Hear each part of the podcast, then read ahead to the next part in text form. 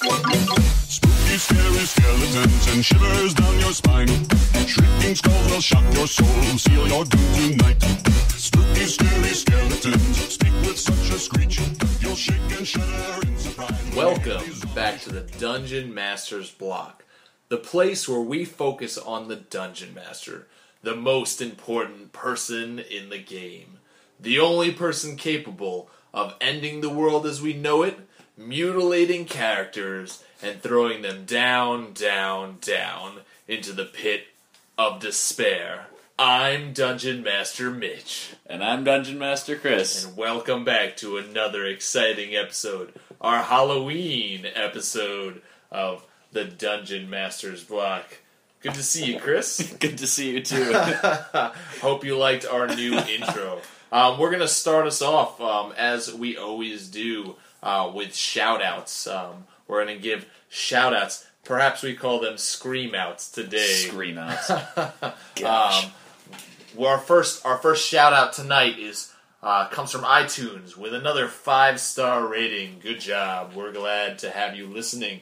Uh, it is entitled "Good Advice" by Animos, and it says uh, this podcast is for experienced or newbie DMs. Any DM can use help with ideas to spark their own creativity, and this is a good place to hear some good ones. That is awesome. Thank you, Animos. Your voice is having a hard time changing out of spooky I'm mode. liking the spooky mode, and I will stay in spooky All right. mode. Okay. Uh, second one is from Reversed Normals. Uh, it says, Good listen, five stars. It says, I enjoyed story time the most, but the rest of the podcast is also great. Thanks for adding that. Thank you, Reverse Normal. You're awesome. Thank we you are very watching much. you right now. Oh, gosh. All right. Well, let's um, with no further ado, let's head into this week's special spooky story time. Story time. The time during the episode where we talk about what happened last week during our campaigns, our favorite moments, what we learned about ourselves, and what we learned about each other. Please join us now as we enjoy story time. Welcome to another edition of Storytime, everyone. Uh, if you are a frequent listener of the podcast, you know that we usually do Storytime about our past experiences as dungeon masters in our campaign. And this week, we haven't done any, either of our campaigns. The last Nope. thing we did was fifth edition, and we did that last week Thursday. And so we don't have anything else. We we did a review on 5e, so you can Check hear that out. a little bit of our story. Yeah, it was the it was a good time. It was a lot of fun, and so we we decided for the Halloween edition to do a different type of story time. And this time we're going to do Spooky, spooky story time. So, Mitch, you want to start us off with uh, your spookiest experience in Dungeons and Dragons? Yeah. Um. So, as you know, Chris, I mostly DM. Uh, Yep. So I'm gonna tell a story that um, wasn't. It wasn't me playing. It was. It was me DMing. Um. I. I. There's been a couple like horror-ish moments that like I've done in my campaigns. Um. I think one of my favorites um, was uh, in my in the first um, campaign that I ever did, um, one of the players uh, was bit by a uh, werewolf, um, and so Okay. he he contracted lycanthropy, and so he became uh, he started becoming a werewolf at night. Uh, as you can imagine, that happened to be um, kind of a problem A little bit, yeah. for the group. Uh, so uh, and and only what happened was he was able to keep it under wraps, like hide in his room at night and stuff. Uh, he was under able to keep it under wraps for a while, um, but one of the group found out, uh, who was uh, Jared's p- character. Uh, Jared joined us on the uh, review of the Five E. Um, Yep. and uh, Jared's characters are usually pretty trustworthy, and like Yep. this one especially was like super trustworthy, and so he was like, "All right, like I get it." And so they kind of we had a awesome like side quest where they like went off together to try and figure out like a cure. Um, and so they went to um, probably the biggest name in my world. They went to Bastion Windsailor. Um, Ah, yes. the the greatest, most powerful wizard in my world, and um, they like were able to. He told them like, oh, like here's a like here's the cure.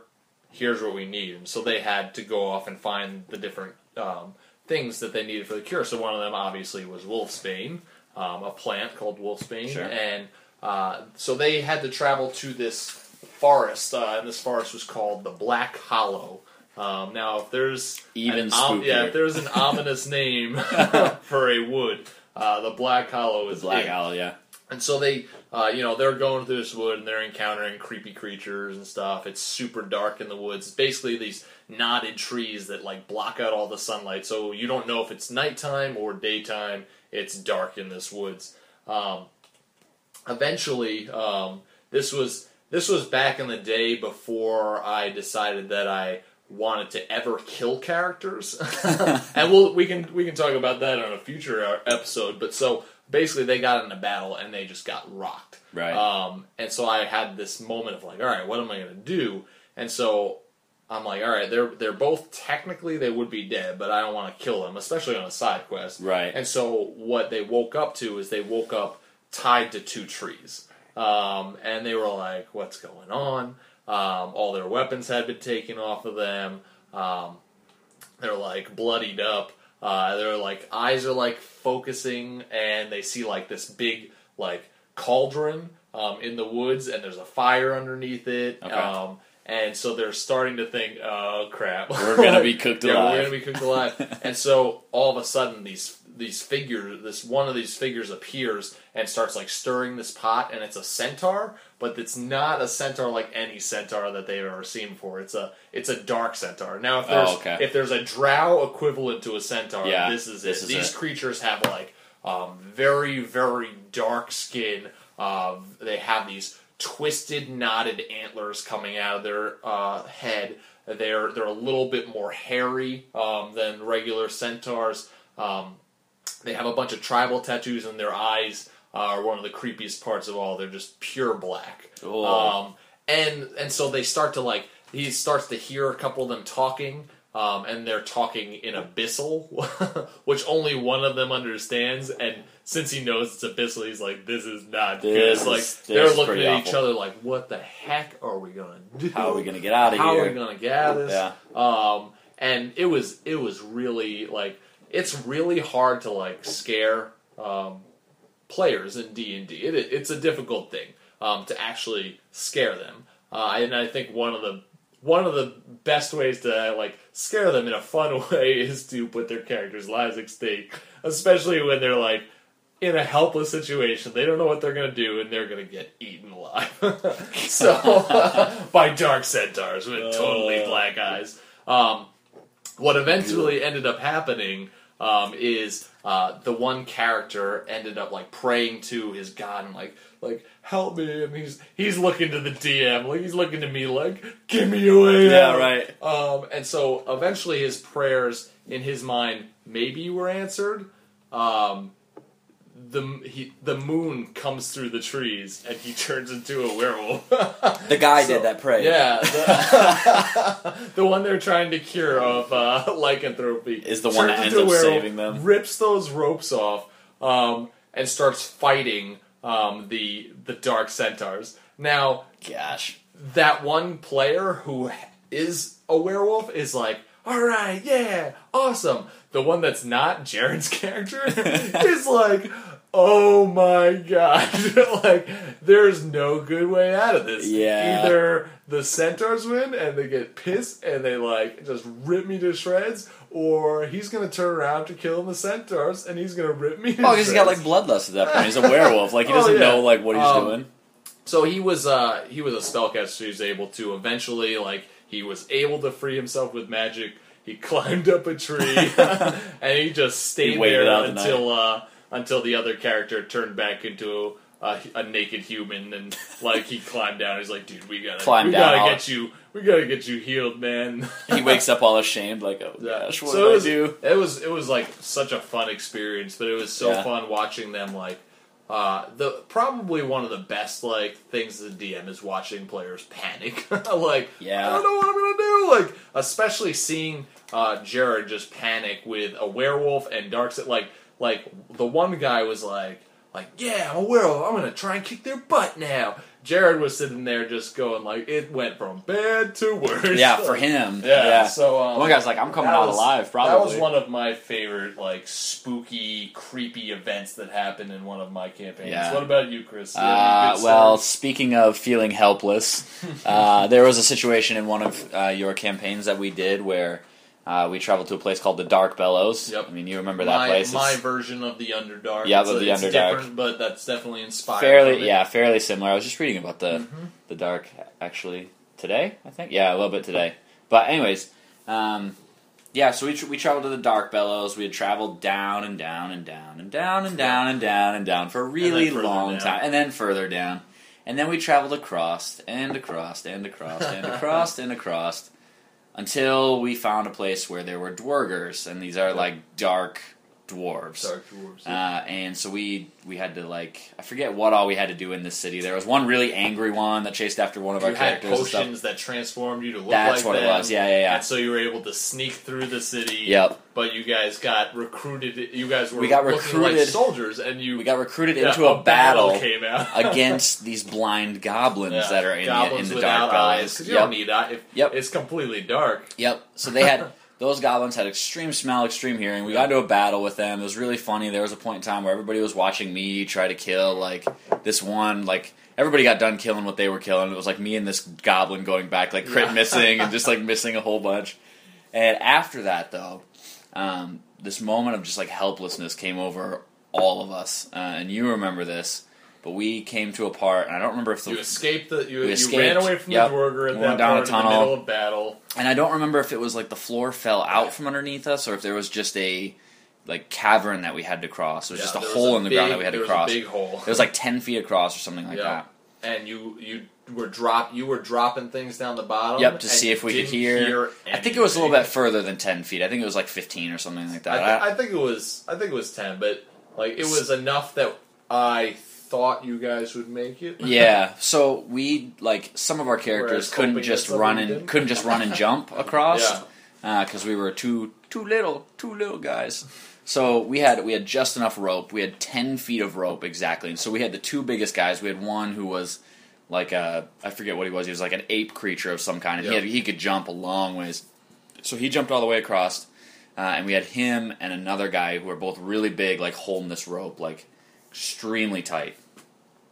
So our first friend, his character tries to go across, and he rolls like a like a cr- like a, a, a a crit miss, like climb check or whatever it was you had him. So he just just down into this darkness, and we have no idea. You make us leave the room, and you like tell him like all this stuff, like, "Hey, this is what's going on. I'm not gonna, you know, just pretend like you died, right?" And so we come back out, and he's just sitting there, and he's like, he just looks defeated, like my character literally just died, and we're all like. Mitch won't kill our characters off, right? Like he doesn't. He won't do that by having them fall down a cavern. Like that can't happen. Yeah, and and I knew you guys would think that, but that like I knew also that there would be that slight That voice slight in the chance. ba- back of your head that was like, "But what if I die? Yeah, but what if- by falling down a hole?" Yeah. and that Yeah. was yeah. So we so then our, our second friend, he's a gnome. He goes across and he's like crawling. All of a sudden, he like gets like halfway and this just gone. Same thing happens. He rolls like a terrible climb check Yep. to cross this tightrope, and so I get up to it, and I'm just like, what the heck is going to happen if I fall? uh, luckily, I think I was like a I was a catfolk of some kind, uh, a Kojin, I think is what I was Yeah. called, something like that. But so I, I cross it, I get across no problem, and then our other friend runs and jumps and makes it across, and we're like, well, what the what the heck are we supposed to do now? Like, do it like.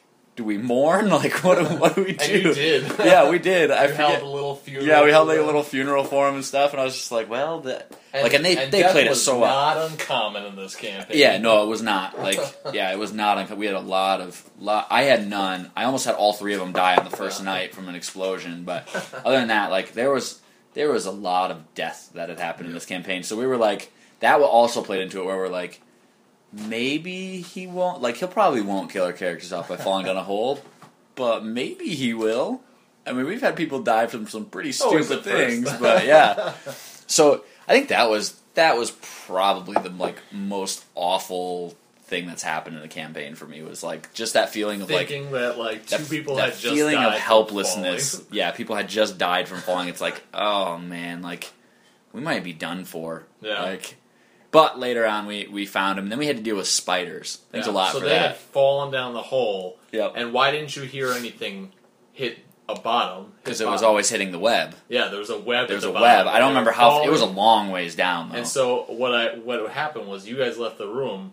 I'd say you fall, and you hit something soft, and like you, I saw like the other players like this moment of like I'm alive. Yeah. And then I say a spider jumps in your chest, hits you in the face with web, and you can't talk, and then like starts spindling. Well, wasn't- And so you guys were yelling to them. Yeah, you guys were like, you guys were like, "Are you alive?" No answer. no answer because Like, they got knocked out of it. But couldn't um couldn't somebody understand what the spiders were saying or something like that? I don't think so. I think that No. there were there were goblin riders. That on. that's probably what we Yeah. what they were understanding. And so you guys kept going, thinking your friends were Yep, dead, we and kept you going. reached this big cavern. Yep. And I don't did we see like balls of web up there or something? I forget how it all worked You out. saw these these goblins were expert climbers, and so they lived on like the ceiling. right. They had like their huts these like on the on the yeah, ceiling. weird yeah. like huts, and so you saw like these huts all over the ceiling, and you knew that if these things woke up, there was too many for you to deal Yeah. with. So we had to like we had our ape friend like climb real quietly like out. oh, I think why? because- why, did, why was he climbing on top of the ceiling? because we saw our friends like Tied up uh, there, tied up there in the in the web. Yeah, I don't remember if it was like we saw like their weapons on the ground or what it was, Yeah. but we we somehow saw them up there, and so we had him climb across. He's like climbing across these webs, and he gets up there and he's trying to like cut them out. And I can't remember if he like held on to him or just let him drop. I don't remember how it happened, but man. And then we woke him up, and we had like the all these crazy like goblins Yeah. running after us. They and heard you guys. They heard us. Yeah, they heard us. Too much noise. We were running down this tunnel. Oh, I forgot. This was the time where Mark sacrificed his, cre- his Yep. character Our too. buddy Mark Malais. Yep. It was kind of that like, like I I made this campaign pretty dangerous. And Yeah. It was this was one of those situations where you guys failed to be quiet. Yep. And all these There were all hundreds these, of there them. were hundreds of these goblins woke up. It didn't matter how like how good you guys fought. There were too many. You guys would have died. Um, and so um, you guys uh, like reached this point where I, as the dungeon master, is going, all right, what's going to happen next? They failed. Um, Mark, our buddy Mark, steps has his character step forward. He he looks at he stops running with you guys. He he says, "Go, I'll take care of them." In the Pulls out his bastard such sword. a cool Yeah. moment, and like just this like movie like moment where Yeah. like hundreds of zombies came to him, and he's just fighting them off Yeah. like crazy. Well, it was also the day, the last time he was going to play with us too because he moved. Yeah. So it was So just it like this like fantastic ending, but it was uh, But it, I this is I know that this might be a little bit long the story time, but we're talking about spooky stuff. I feel like we need to talk about what happened to his character. Oh, next. yeah. Now, now you guys didn't know. I told hi- I told you guys once again to leave the room. Yeah. And so he's fighting off goblins. He's brought down to his knees. He's about to die, and like this light goes off, um, and he uh, all the goblins like scatter. Um, and something else comes out of the shadows. even though they you can't guys- see. you guys were, you guys were, uh, yeah. I, maybe it wasn't a light. I can't remember. Yeah. It was something. Um, but like, uh, they get all chased away. Um, something more powerful comes out, and like he just goes unconscious. Um, now you guys eventually find out what you guys were tracking down uh, was uh, this other character in my world, Alhoon, which Yep. is a mind. He's a one of the most powerful mind flayers. Yep. And so he had other mind flayers that like work followed him. Um, in fact, he was dead at this point, but he was still being worshipped by Right. some of them, some Right. rogue mind flayers. And so that character, although he had technically game wise died, um, they captured him. They brought him back, and if you don't know like anything about mind flayers, they can kind of they can turn you into like some half mind flayer Yeah, pseudo mind flayer type And so thing. you guys got to this huge cavern. You needed to cross this lake. Uh, you fought off these guys, these other enemies, um, and then you see a boat coming across the lake, and you like it's this creepy moment of like, what is this? And you guys What's are in the all boat? ready Because we can see a figure. We don't Yeah. know what it is, but we and can see you a figure. see the yeah. body of your buddy rowing across yeah. rowing across the lake. Your um, gorilla folk Buddy Kaboto. Yeah. and you're like, he's alive. Like, Yeah. Mitch, Mitch tricked us with the spiders before. He tricked us again. But Oh, then we everything's all okay. we all kind of came back to reality and we're like, he looked up at wait you, a minute. and instead of his normal mouth, he has now sprouted tentacles. Yeah. He jumps in the boat, and that was a cool moment too because Mark, our buddy Mark, got to roll for his character all the stats Yep. and everything, and try and kick your guys' butt. And you guys had to roll against him and try and kick his butt. Yeah. it was fun. Yeah, it was a good fun. time. That was that was probably the most scary thing. I wouldn't say scary, but the most like suspenseful thing I've ever done. Yeah, that was and that was Dragons. That that campaign was my masterpiece. I yeah, that campaign. yeah, yeah. but yeah, that was a that's a good story time. I love uh spooky moments. Spooky moments. Spooky. Spooky. All right, let's head to the meat. The meat. I'm starving. We ain't had nothing but maggoty bread for three stinking days. Why can't we have some meat? Looks like meat's back on the menu, boys. So tonight for the meat, um, we're going to be talking about what we call the big four. Uh, in our minds, the big the the main four monsters um, and villains of uh, horror campaigns. Yep. Vampires, werewolves, ghosts, and zombies. But before we talk about that, um, we want to talk about uh, the idea of setting the mood for a horror campaign or a uh, whether it's just a, a night, one night campaign, or uh, a whole campaign, or maybe even just a um, a part of your campaign in which you want um, it to be a fun, creepy night. Yeah. Um, and so some of the ideas um, we've wrote, written down some uh, ideas that we have. Uh, we've talked about snack time before, Chris, and Yep. so we talked about how you could have a scary snack theme. Um, so what would some of those scary snacks be? I know we talked about maybe having a drink that like has the consistency and look of blood Yeah. like that. You have goblets that Yeah. like have blood. That would be creepy. Pumpkin cookies. Pumpkin. Just kidding. Just kidding. I mean, you could have you could have cookies that are shaped like bones or something like that. Skele- Um, I've seen like the chop- chocolate chip cookies that you like right as you take them out of the like uh, like oven. You uh, take like a little uh, toothpick and and make legs on the chocolate chips, so it looks like spider What? cookies. Yeah. That's awesome. I've never seen Yeah, those yeah. before. Like there's and and you can just go online and search like Halloween snacks, and there's tons of ideas like Yeah. that you can do. Just uh, you can go to uh, your local Walmart and buy like a really cheap skull, like fake skull, cut the top off of it, and make it into a bowl. To, Yeah. Like, oh gosh, have that blood drink in. Now you're talking sick. creepy. Uh, I mean, you, Before or you could have play. D and D, we must all drink the blood of this unicorn from the skull. Oh my gosh! it's gonna happen. I know it is probably gonna happen. Now. You could have like a stuffed unicorn that's got like, like- red on it or Or if you something. have- find a horse skull. All right, well, let's move Uh, on. yeah. Um, Come one on. one thing that you you brought up that I was like, duh, why didn't I think about this? Was like dressing up. Yeah, yeah, dress up in Um, costumes, now- creepy costumes or something. Now I realize maybe some of you out there dress up every week um, for D and D, um, and I have to say more power to you. We don't. yeah, Um, we don't. We and maybe some of you out there hear dress up for D and D. That sounds stupid as heck. Um, but let's all just admit to ourselves that inside every person, there's a little child that wants to dress up. Yeah. especially for Halloween.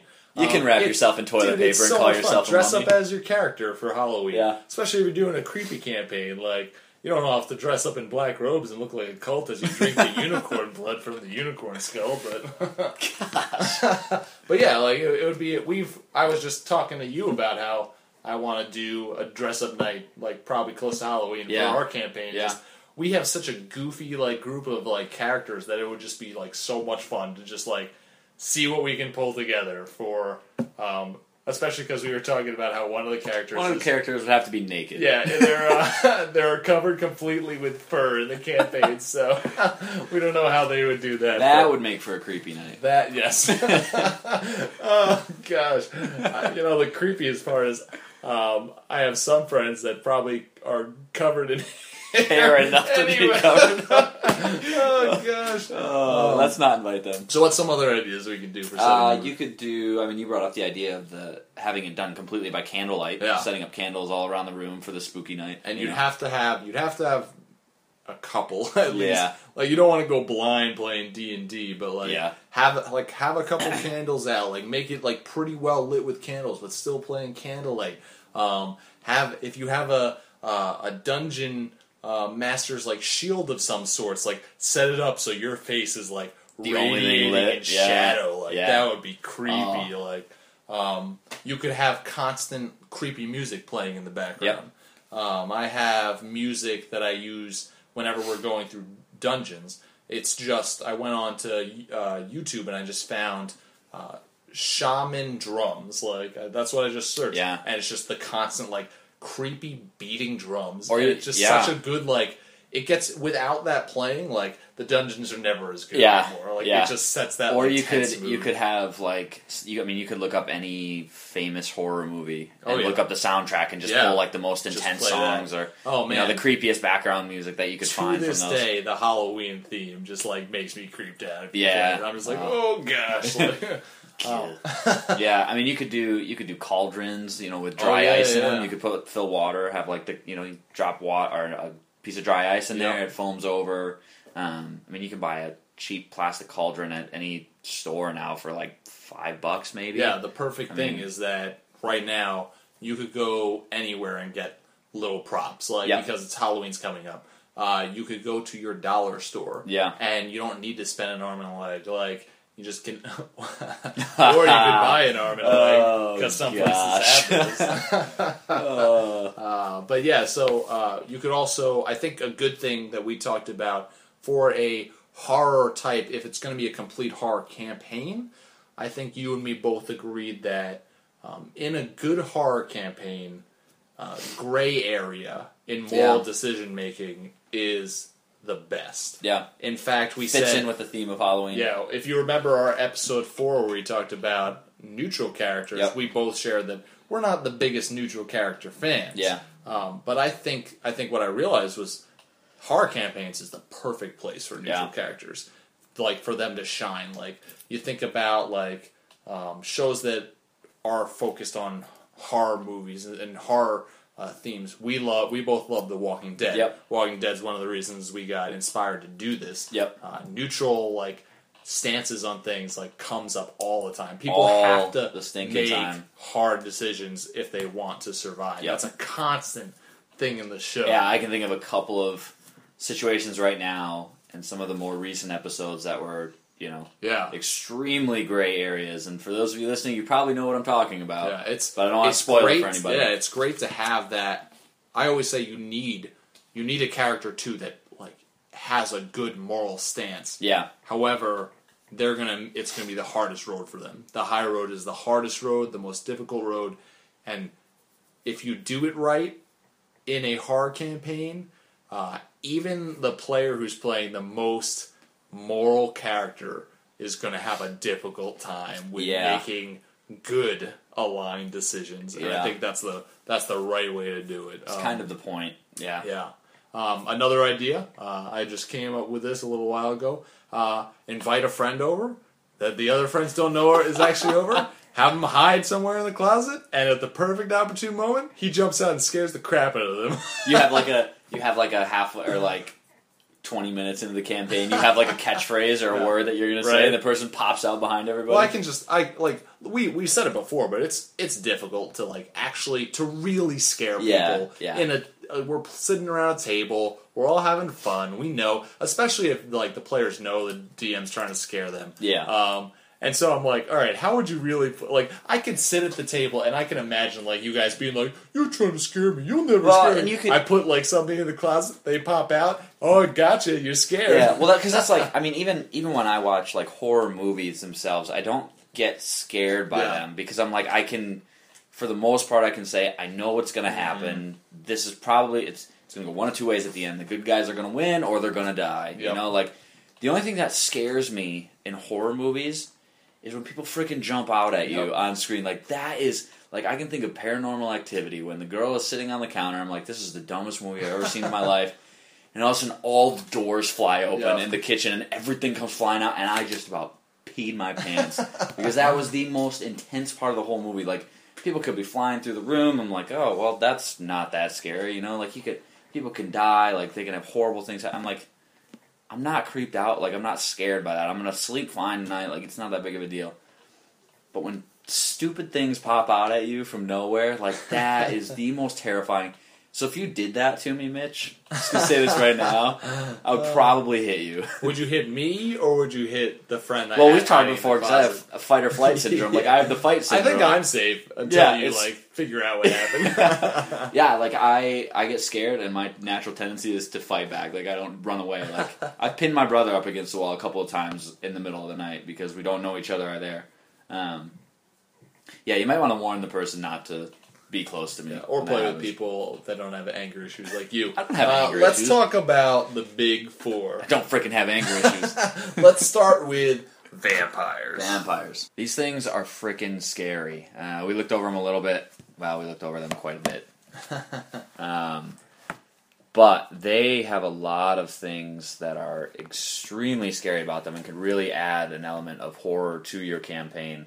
So, Mitch, how, before we talk about stats and stuff like that, how would you use a vampire in your campaign? Um, I kind of like the classic vampire has a high seat of power in like society. Like we, you know, you go back to like original Dracula movies. Like he's he's Count Dracula. Yeah. Um, in D and D, you have Lord Strahd.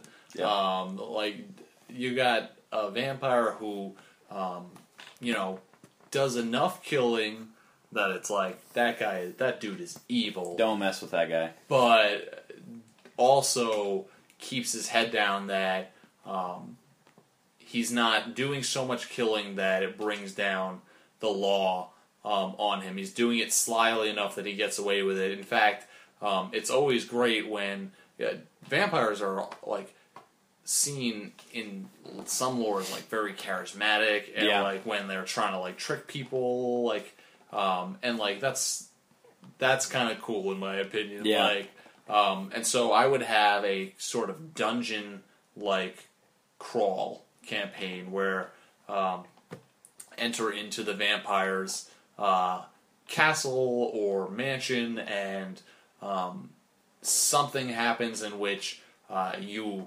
uh, either don't get killed right away because that would be a boring Right, campaign, right. and so maybe you escape his clutches and you have to like get the heck out of there. And so then you have like what? Who else is work? Like, does he have people working for him? Does he have like other undead creatures in there, like lesser vampires? Right. Um, I think that would be a good way. Um, anything? Any ideas from you, Chris, about how you would use them? Um, I don't know. I kind of read through this, and it says that they usually assume the guise of nobility. You know, Mm-hmm. like I don't know how else to use vampires because I don't normally think of just like. I always think of them as a little bit sophisticated. Yeah. Like I don't think of them as just They're like cunning, blood. they're smart. Yeah, I don't think of them as like blood crazed, like just madmen running around sucking everybody's blood like in the alleyways or whatever. Like, yeah, there's that element of them, but they're also just like they're usually smart. They're usually well composed. I mean, you can usually pick out a vampire if you look at them. I mean, they don't cast a shadow. They don't have reflections, stuff like that. Like, you can usually pick them out. But I think using them in the way of nobility um, is probably the way I would go about using them. Yeah, I think it's I think it's hard. Part of the hard thing about that because I like that too is um, if you if you go into it with the players knowing you're going to do a horror campaign and they go up to a a creepy mansion, a big Yeah. castle, and you have this dude who's like elegant and noble answer the door. Um, I feel like most players are gonna go, "He's a vampire, Yeah. I know it." And as soon as one player even says it, Yeah. because you know that one player is going to, and then you're gonna give him the death glare, like, "Dude, why'd you have to Yeah, spoil it for ruin that?" everybody else?" But and especially. They're gonna know if you answer the door and go blah, you know, welcome. like if you have I love to- Transylvania I love to count. yeah. Um, but uh, you know, I think it's you have to be sly.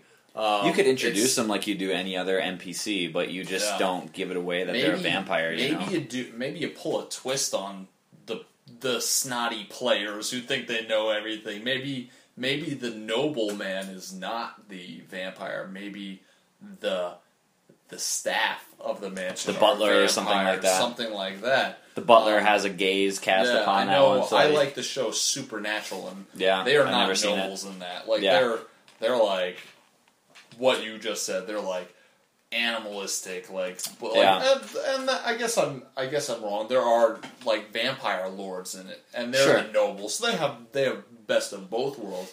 Um, and I like what they call like a group of vampires, like where they live in that, like a hive. Oh, hive yeah. of vampires. I think of like Blade too, like the Blade. Yeah, they- movies, that the was a Blade big thing in there, too. They're not they're not noble in that. They're like they're creepy, eh, like evil, and they're evil, animalistic, like Yeah. vampires. And so both both can be really good. Um, you got the charismatic nobles, and you got just the blood sucking monsters. Yeah. And the the thing is, even the nobles, I think when you when you find out their true nature, that's when they're animalistic. Yeah, I think they always have that. They're just Yeah. a little bit more sophisticated Yeah, about they it. They like to hide behind yeah. um, the nobility of Yeah. it. Um, So what what to you? I mean, we've talked a little bit about what vampires are, how they might fit into society. What makes them so scary? uh, two words, Chris. Energy drain. Yeah. Negative levels Yeah. for players. Uh, any player that gets told, uh, oh, what is it, a fortitude save? Yeah, you have didn't to- make yeah, the fortitude make save. count, yeah. You lost a level. That, I mean, that is awful. Like I, if I sit in the player's seat, I'm like, I don't want to have to figure out even what that is. Like with my sheet, like You can just- you can get it back. Terrible. You can, but I don't even want to have to try and figure it No, out. no. like, oh, le- energy drain is awful. Yeah. They are scary. Yeah, and the vampire gains what was it? What did I say? Five temporary hit points or Yeah. something like that on top of that. Like Yeah. for every level that they suck from you, They they, like- gain five extra health points. they have a slew of different kind of powers. yeah, it's, um, it's crazy. they have. You were talking about domination, and they can Yeah. just basically just make you come to them. yeah, within thirty feet, they look at you, and you have to make a DC of fourteen save uh, in order a, a will save in order to not be dominant. Like they basically just be like, "Come here, I'm gonna suck your Yeah, blood," and you're just and like, "Okay." And that's that like that's that creepy like charismaticness to that to those the vampires. Just like you, they're like charismatic to a creepy degree. Like- that, it's like you as the player, like your player might know. Like, no, I don't want to, but no, your character in game he has to. he he feels compelled Yeah. with his whole being Yeah. that he wants Like, to can you to- imagine- to, to this count Can you imagine if you were in the mansion or something like that, and somebody like wandered off by themselves, and the count's just there, and all of a sudden it's just like he's by himself, like bam, here's there you go, and then one of your guys is just gone. Like we always nowhere. joke man about like how as a player I can be annoying because I am always like dude let's split the party because I love it it's fun yeah, every single time. I won't want to do that in a vampire's mansion I No. will not want to But if that. you don't know it's a vampire's mansion, that's like that's how that's how you'll punish me as the DM when I'm playing yeah, yeah. Guess what, Mitch? You've wandered into a vampire. I might not even be a part of the plan, but you split the party in a mansion, he's gonna be a Right, there vampire. you go. Yeah. Um, So there's domination. I mean, there's there's also one called fast healing. Mm-hmm. That's really. Uh, I mean, it's not it's not scary, but it's just more annoying. Where they regain two health points every single round. Yeah. Like no matter how badly they were injured, they regain you know two hits of health uh, every single time. Um, they have hide in plain sight. yeah, hide in plain Um, sight when they get into higher levels and stuff like that. Which Just is they just creep. They just Yeah. creep up on you and Yep. they take you when you're unsuspecting. Yep. I think for me, one of the things that I like about uh, D and D lore and lore that's not Twilight and all this other Twilight inspired junk is vampires in like old style lore. Like they're just evil. They Yeah. don't have all this like, oh, there's good vampires. They don't want to bite people. Yeah. like they they have sparkly, beautiful skin. Like I hate that crap. Yeah. Like Once they- they're vampires, they're so- vampires. yeah, there's so much. they're like, given into their carnal. there's so much bad like novels and, and movies today that have made everybody hate vampires. Yeah. Um, and I understand that, but like vampires, like we're talking about D and D. Vampires are cool. Yeah, they're Vampires they're are awesome. scary. Like I would not want to go up against one of these things. And and like you you read in the monster manuals, it says alignment always, Always evil. They're Yep. not they're not thinking about like maybe I shouldn't do this. Maybe there's some sort of there's some shred of humanity left yeah, in me. no, they're evil. They and that's we talked about the like charismatic vampires. They might come off as really nice when you don't know what they're really doing, but no, they're evil. Yeah. they are just flat out evil, and that is scary. Yep. to me. Yep. Um, they're either going to do one of two things: they're going to kill you and suck you dry, or they're going to turn you. Yeah, one of two things is going to happen. Either of those is terrible. Yep.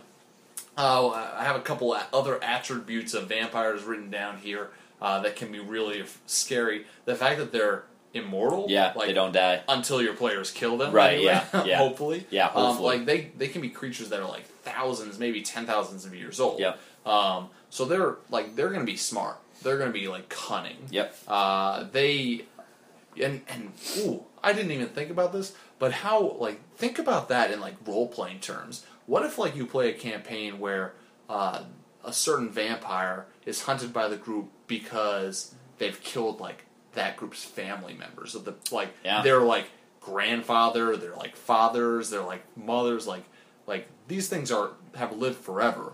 They Yeah. can just be like plaguing. It's a their family. generational serial killer. Yeah. Um, ooh, and then at the end you find out that it's not that he killed your grandfather. It is your It is grandfather. your grandfather.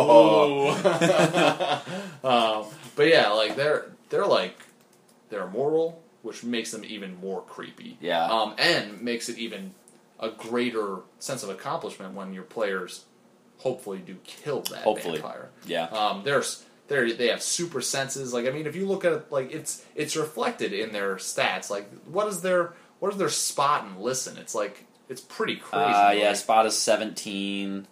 Uh, listen to 17. yeah, like, they're like, ridiculously high. You're not sneaking up Like you, you cannot like, like good luck. Like, automatically do, starting a 17. Like you can't fail. Like you Yeah. automatically get a 17 every time. That's ridiculous. It's crazy. They're Yeah. they have super strength.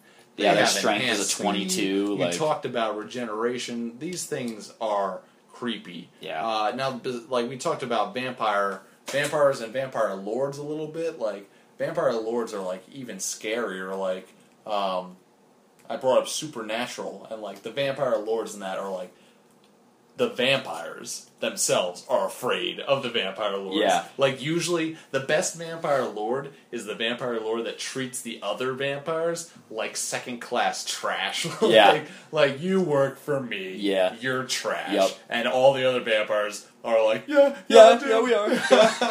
like, I'm petrified of you. When those vampires are afraid of the vampire lord, you know that you have to be afraid. That they take like the vampire lord. domination glare to a whole new level. Yeah, yeah. Like that's And it's just like the vampire lord should be that probably the oldest, I would say.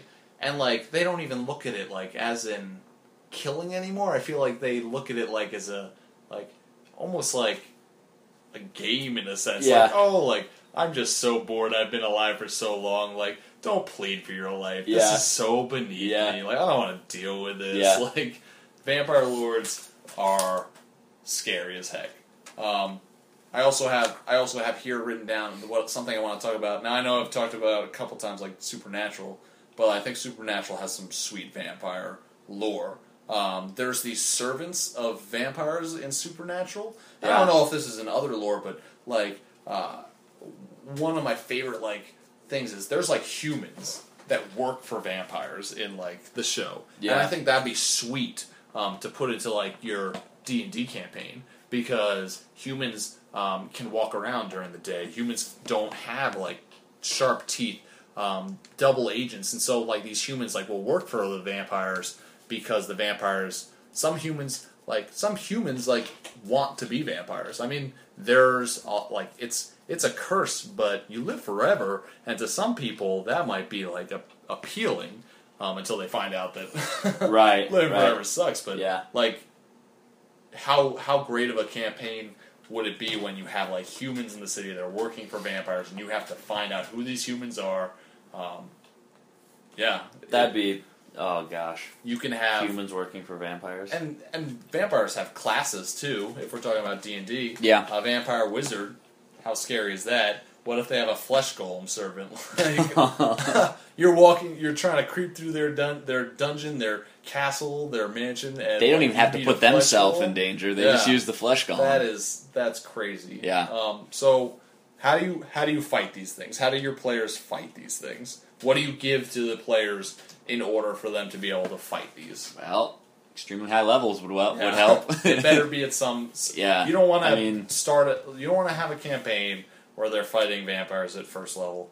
They won't survive. No, they won't. It just won't. they happen. won't. With all of the energy, I mean, what happens if you energy drain a level one person? Do they just Right? die? They just die. Like- well, I'm pretty sure if they use the attack all, that energy drain on a level one character, that they would just Yeah, die. they would so probably wouldn't just be die. a question. Yeah. Um, I know in the lore, I talk about they talk talks a lot about garlic, how it's repulsive to them. Why Um, is that? Do you know? Like, I, I I guess I don't. I've never I really never looked really it up. Understood Yeah. And and uh, yeah, if you want to go completely by lore, garlic, yeah. Um, I probably would shy away from that. I know I've seen like a movie or two where like somebody's like been chased by a vampire, so they go get like garlic and they like throw it at the vampire, and the vampire just looks at it and is like, "Oh, you believe that old story?" Yeah, right, like, you could right. have like that. It's like one of those myth things or whatever. So Yeah. you can you could have yeah you could have garlic be a weakness. You could have it not be a weakness. Um, Yep.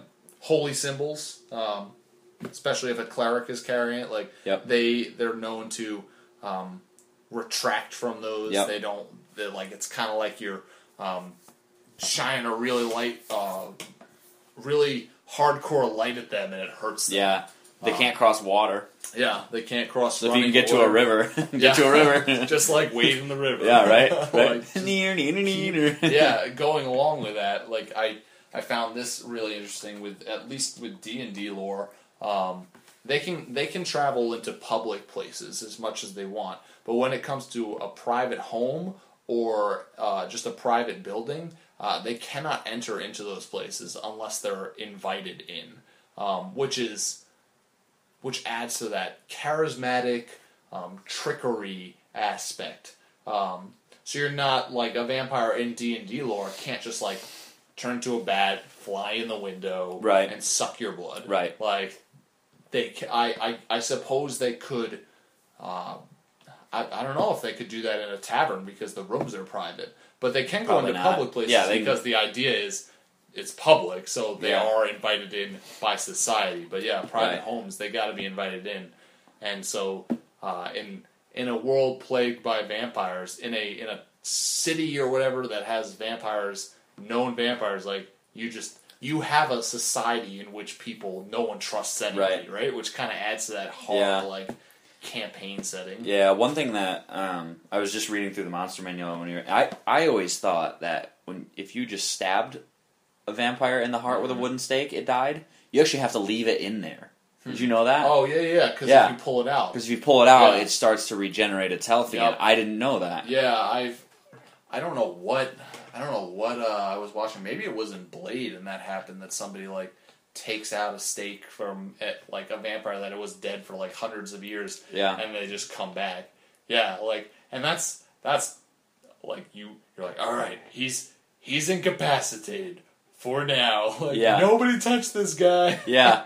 But Well- if it's a but yeah, if it's a powerful vampire lord, like you're gonna imagine that there may be vampires that try and find him wherever you hide him or whatever. Like don't just stake him and leave him because they're probably if that vampire comes back, he's coming back for you. Yeah. Well, they say it also says like a common thing is to cut off the head yeah. and to like put like religious symbols all around it so nobody can get There to you it. go. Yeah, I feel like you stake a vampire, you better bring it out into the sun and let it burn. Because I, I think in a lot of lore, they just burn right up Yeah, in sunlight. yeah. So that's, I guess that's Or, how you like, want to take care in, of that. once again in the Dungeons and Dragons lore, like if you put them in running water, it will Yeah. ultimately destroy them. It takes away like a third of their health points until they're down to nothing, and then the next round after that, it just destroys them.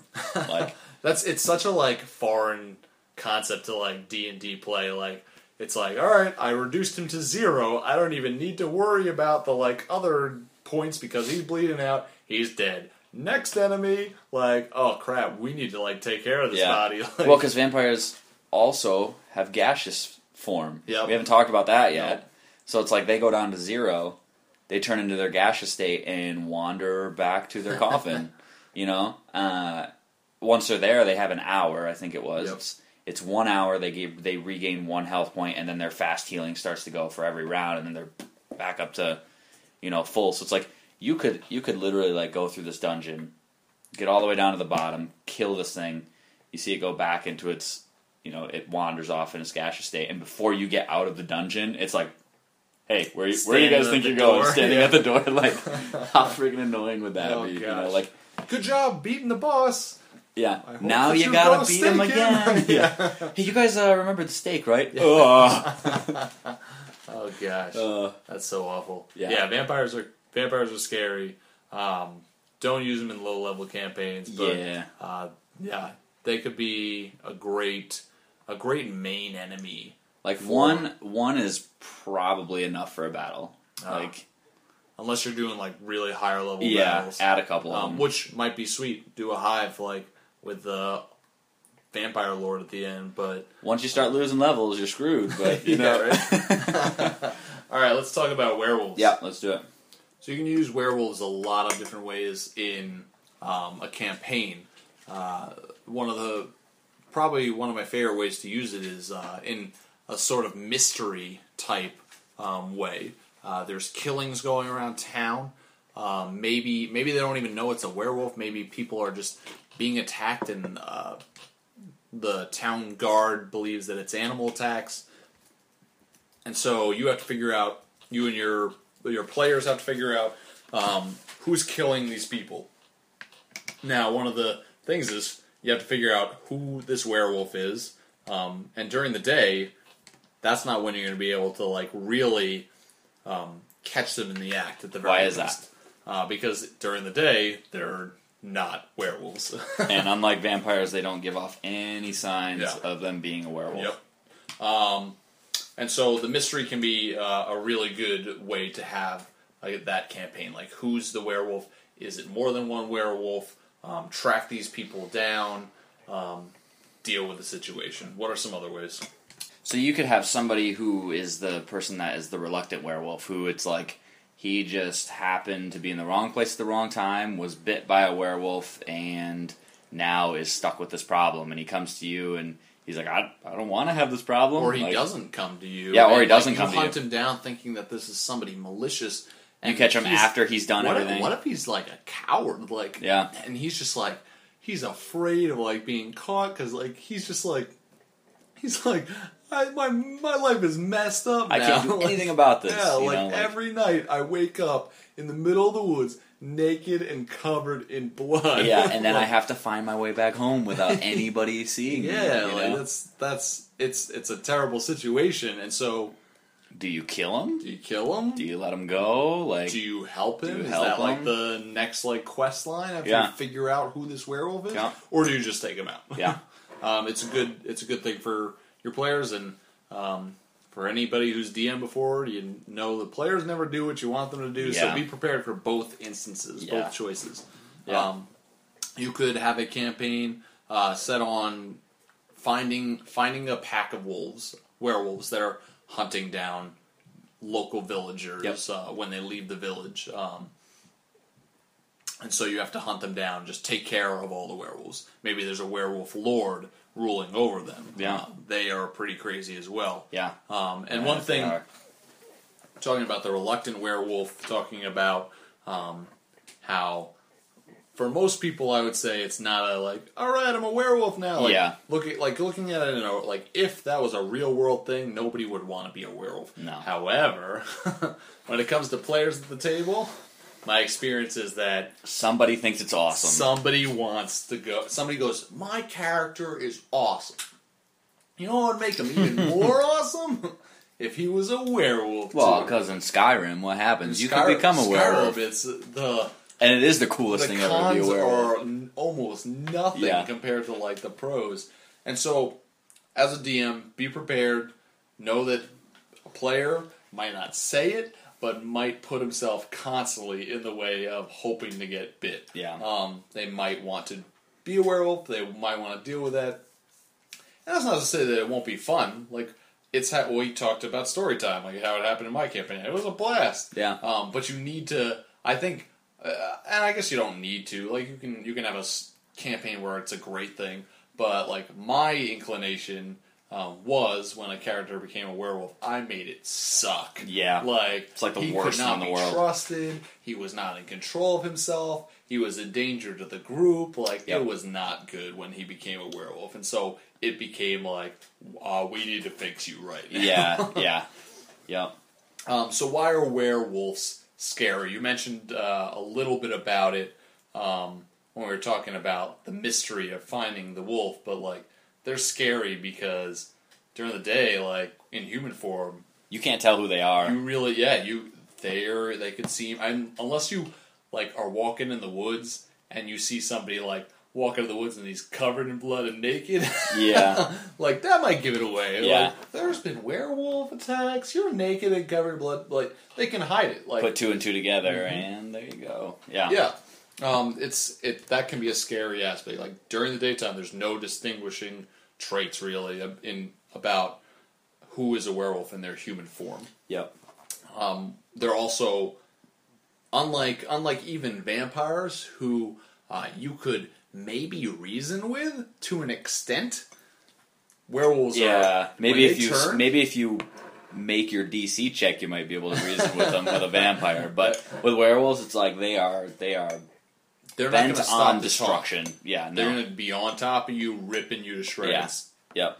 going for your jugular. Yeah, there is no they're talking animals. to. They're animalistic. Yeah. Um, They're also we talked about how, uh, at least from the lore that we know, werewolves are fast. Yeah. Now D and D has um, Yeah, it says three forms. Yeah, it says there there's the, the the regular human form, Yeah. which if they're human, they have thirty foot movement speed. There's the wolf form, like full wolf form. They can either do half wolf, half human, or full wolf. Yep. Uh, they have fifty foot movement speed, which is pretty scary. Yeah. I mean, like you can't outrun that as a human. But then you get to the hybrid form, and this is where we had a little bit of a problem, Yeah, where no, it was like classic D and D, it says thirty feet. thirty feet. So same thing as the Yeah. regular human form. Yep. I know you and me both like like the lore where werewolf changes into a werewolf, and they're fast. Yeah, like, you should be scared when you're on a horse. Type Yeah, like we yeah, we were talking about like Skyrim. We like the werewolf yeah. that like once you become a werewolf in that you don't need a horse because you're faster than the horse Yeah. like maybe you don't have to be faster than the horse but it should be faster than the regular human yeah. um Well, because So- I, I said to you, I was like, what's to stop somebody if they see a werewolf like in a field somewhere yeah and they're just like, oh crap, I better turn around and run away at 30 feet and stay the same distance from them the whole time, in you know? Like, D&D rules only Yeah. they're gonna constantly just be ahead of them Yeah. like just oh, well, you keep running. Yeah, it, Yeah. I think that we both said we'd like to, in in our campaigns, if we come into werewolf contact, and I have done it before, and the werewolves, I changed the werewolves around. I, Yeah. I added the stats a bit, but may we would both make them faster. I think I think maybe form. the same speed as as a wolf or pretty darn close to it is yeah. probably because I mean maybe the thirty foot movement makes sense when they're standing up, but I imagine I think of a werewolf also getting down on in its Yeah. hybrid form and like running, like Yeah. like barreling at you, um, Yeah. and I imagine them to be faster. yeah Um, speaking about like why are they scary? Uh, vampires talked about how they're afraid of um, religious artifacts, Garlic. like cru- crucifix, Yeah. holy water. Uh, not werewolves. Yeah, Uh, werewolves are not scared werewolves are of any of afraid that stuff. Um, and probably the most scary part about a werewolf um, is well, I guess I guess that's not true. Uh, one of the most scariest part about a werewolf is the fact that um, werewolf attacks and you might be attacked by a you whole have pack. to make a yeah yeah you But yeah, that's what I'm thinking. Maybe the scariest part is you might contract lycanthropy. yeah you have to make a DC save of 15 don't get in bit. order yeah well and the, the other part is is anytime they bite you they also have an automatic free action to trip you Yep. so it's like you get bit it's not like anything else that bites you you can like get away from it it's like it bites you it can trip you and then it's on top of you and you have nowhere to go Yeah, like That's scary. and it's kind of like what we talked about with the vampire. Like they're going to eat you or turn you. Yeah. And from what I know of like werewolf lore, uh, they're gonna eat you. Yeah, I don't think If they you care get if you get away, if you get lucky and only get a bite, then or if it's like the end of the night or something like that. But most most werewolf lore, it's not like the werewolves are out trying to increase their number. No. they're out to feed. yeah, they are out Um, to get food. Werewolves spread because people get lucky and get away. Yeah. if you can call that luck. Yeah. because then your life Yeah, is that's pretty not much screwed. that's not luck. Um, and so we talked about how to fight vampires. How do you fight werewolves? I think the two main weaknesses that um, come up a lot is uh, silver is the obvious Yeah. one. Yeah. Um, so uh, you you're in a place where werewolves are common. You better invest in that silver sword. Yep. In that uh, silver arrows. Like you better like be ready with silver Yep. because if you don't have silver, you're not going to be doing a whole lot to those werewolves. And the other thing is wolfsbane. Um, it, they do not like wolfsbane. Uh, some lore it's used as a cure, like I talked about with my campaign. Um, those are those are probably the two biggest um, ways to fight werewolves. or get a griffin and shoot it from the sky. There you go. Be smart. Be May- smart. Use a big net. Yeah, yeah. Um, and so I found this on the internet, and I thought we'd go through this really quick. Uh, the signs of a werewolf. Um, how to tell if your friend is a werewolf. So, uh, uh, if your friend, if if you have a friend that acts strangely during a full moon, watch out for these signs of a werewolf. Do you want to take turns? We'll Yeah, we can do that. All right. So number one, uh, if you happen to be in the same room as the suspect on a f- night of a full moon, watch what they are doing. If they start to pace and prowl around the room as the sun goes down, be careful if they start to walk on all fours. Oh, number two, werewolves have or werewolves know they are dangerous and try to get family and friends away. If they if the suspect begs you to leave, you know they are a werewolf. Yeah, that's that's a good that's a good indicator. I know that was one of the indicators that uh, we talked about in story time. Jared started to pick up on. Like, Yeah. Our other buddy was like, "Dude, get away from Get me! I need leave Go me alone in the room. Don't Yep. open it." Yep. Um, number three, uh, in the hours before they change, werewolves gain acute hearing, animal strength, and a heightened sense of smell. Notice a mile away that you can smell your mom's cooking. Get away from that thing. uh, one is look at the fingernails. Werewolves have reddish almond shaped nails and may have a nail as hard as the claw of a wolf on their left thumb. And so I guess I guess this D and D lore is that they don't have any distinguishable Yeah. things, but these are some things that in other lore. And so maybe you want to change it a little, Yep. like we would change the speed and have some of these Make it a little bit- like they're little signs that you really need to look for. Yeah, yeah. Um, number five, werewolves have very broad hands. Also, look at the third finger. I've heard this one before. Third finger, if it is unusually long, watch out. So, like the third finger is apparently a little bit longer than the other ones Well, yeah, I was gonna say I'm or looking not at my longer hand than right the now. I think it's like it's like It's like equal with your unusually middle, long. I believe. Yeah, well, I'm thinking no matter which way you count from, your middle finger is always your third finger. Yeah, I'm. I'm a so it's like I'm thinking it's like Yeah. it's like abnormally long. Yep. Yep. Like if it's got like an extra knuckle length, be careful. Be careful. All right, uh, number six. Being a werewolf is exhausting, and so they are pale and tired looking a day after a full moon. Uh, number seven, werewolves also are very thirsty after a full moon. Makes sense. They've been out running and Yeah. killing all night. Yeah. Uh, number eight. Werewolves have long swinging strides like that of a prowling wolf. Is that does that mean when they're humans they have long strides? I I guess so according to this list. apparently? yeah. I mean, Um, number nine, um, finally, uh, and this this is, says is a not very helpful Russian tip. Uh, look under the tongue of the suspect to see if the tongue has bristles. I feel like that's like some like drunk Russian guy who's had too much old- vodka. Like Good old Russians. thinks he's thinks he's like a werewolf friend or something like that, and lifts his friend's tongue up. Now we're gonna go to ghosts in a second, but I just realized something that I we've talked about, and I kind of want to hit on with werewolves before we go on. Um, we've talked about how in D and D it's a standard action, I believe, for the werewolf to change forms. Yeah. Oh Um, yeah. We did talk about this. Do we? uh, Do you like that? I know how we've talked about. Chris, do you like? Do you like the because we uh, a round is six seconds. Um, so a standard action is three seconds. Yeah, that's that. a quick. That's a quick change. Now I know you talk. I know you're a Twilight lover. Oh. Um, and you said in Twilight it's like that, right? They yeah, it's like instantaneous. yeah. Um, I don't, um, particularly because I tend to be more on the side of people don't enjoy being a werewolf. Yeah. And like, I think it was was it the movie Wolfman where they had him change for a really long time, like. And you see the guy is like, like you can see the shadow of the guy turning. It's like agonizing, like it's painful. Like being a werewolf should not be a fun thing. Like if it was a quick change, like people might want to do it more often. You know, if if it was controllable, anyways. Um, but I don't. I I'm not a huge fan of it being a quick transformation that's like painless. Yeah. I like, like changing shape, ripping out of your skin should Yeah. be painful. I like the idea of it being a disease, a curse. Yeah. Um, you change, and I like it being a like it doesn't it doesn't have to last five minutes, but it should last like at least like at least I feel like thirty seconds. Yeah. Um, and yeah, you you see like um, bones changing places. You might even hear like bones like Snapping cracking and twisting, snap- yeah. snapping back into different places. Uh, growing hair, muscles like growing bigger. Uh, the snout reaching out, teeth enlarging. Like it's it's not like supposed to be a, a pretty thing.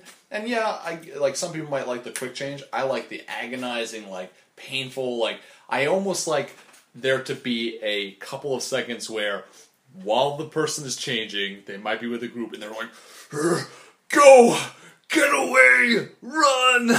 Yeah. like like has that last couple words like like just like he's hitting over like like the nearest like bowl as he on the table because he's like falling and stumbling. Yeah. Like that's what I like. Or I mean, you could also say the opposite of that. Is there could be that like frightening moment where it's like you just change like instantaneously and you're mm-hmm. next to a whole group of people and all of a sudden there's this werewolf like it's Oh, a holy crap like what Yeah. the heck Yeah, I think of a I think of a mutated hulking out kind of. yeah So I, I like I like the I don't really like the quick change werewolf. Yeah. And in my in my campaigns, I've used the you have a little bit of time.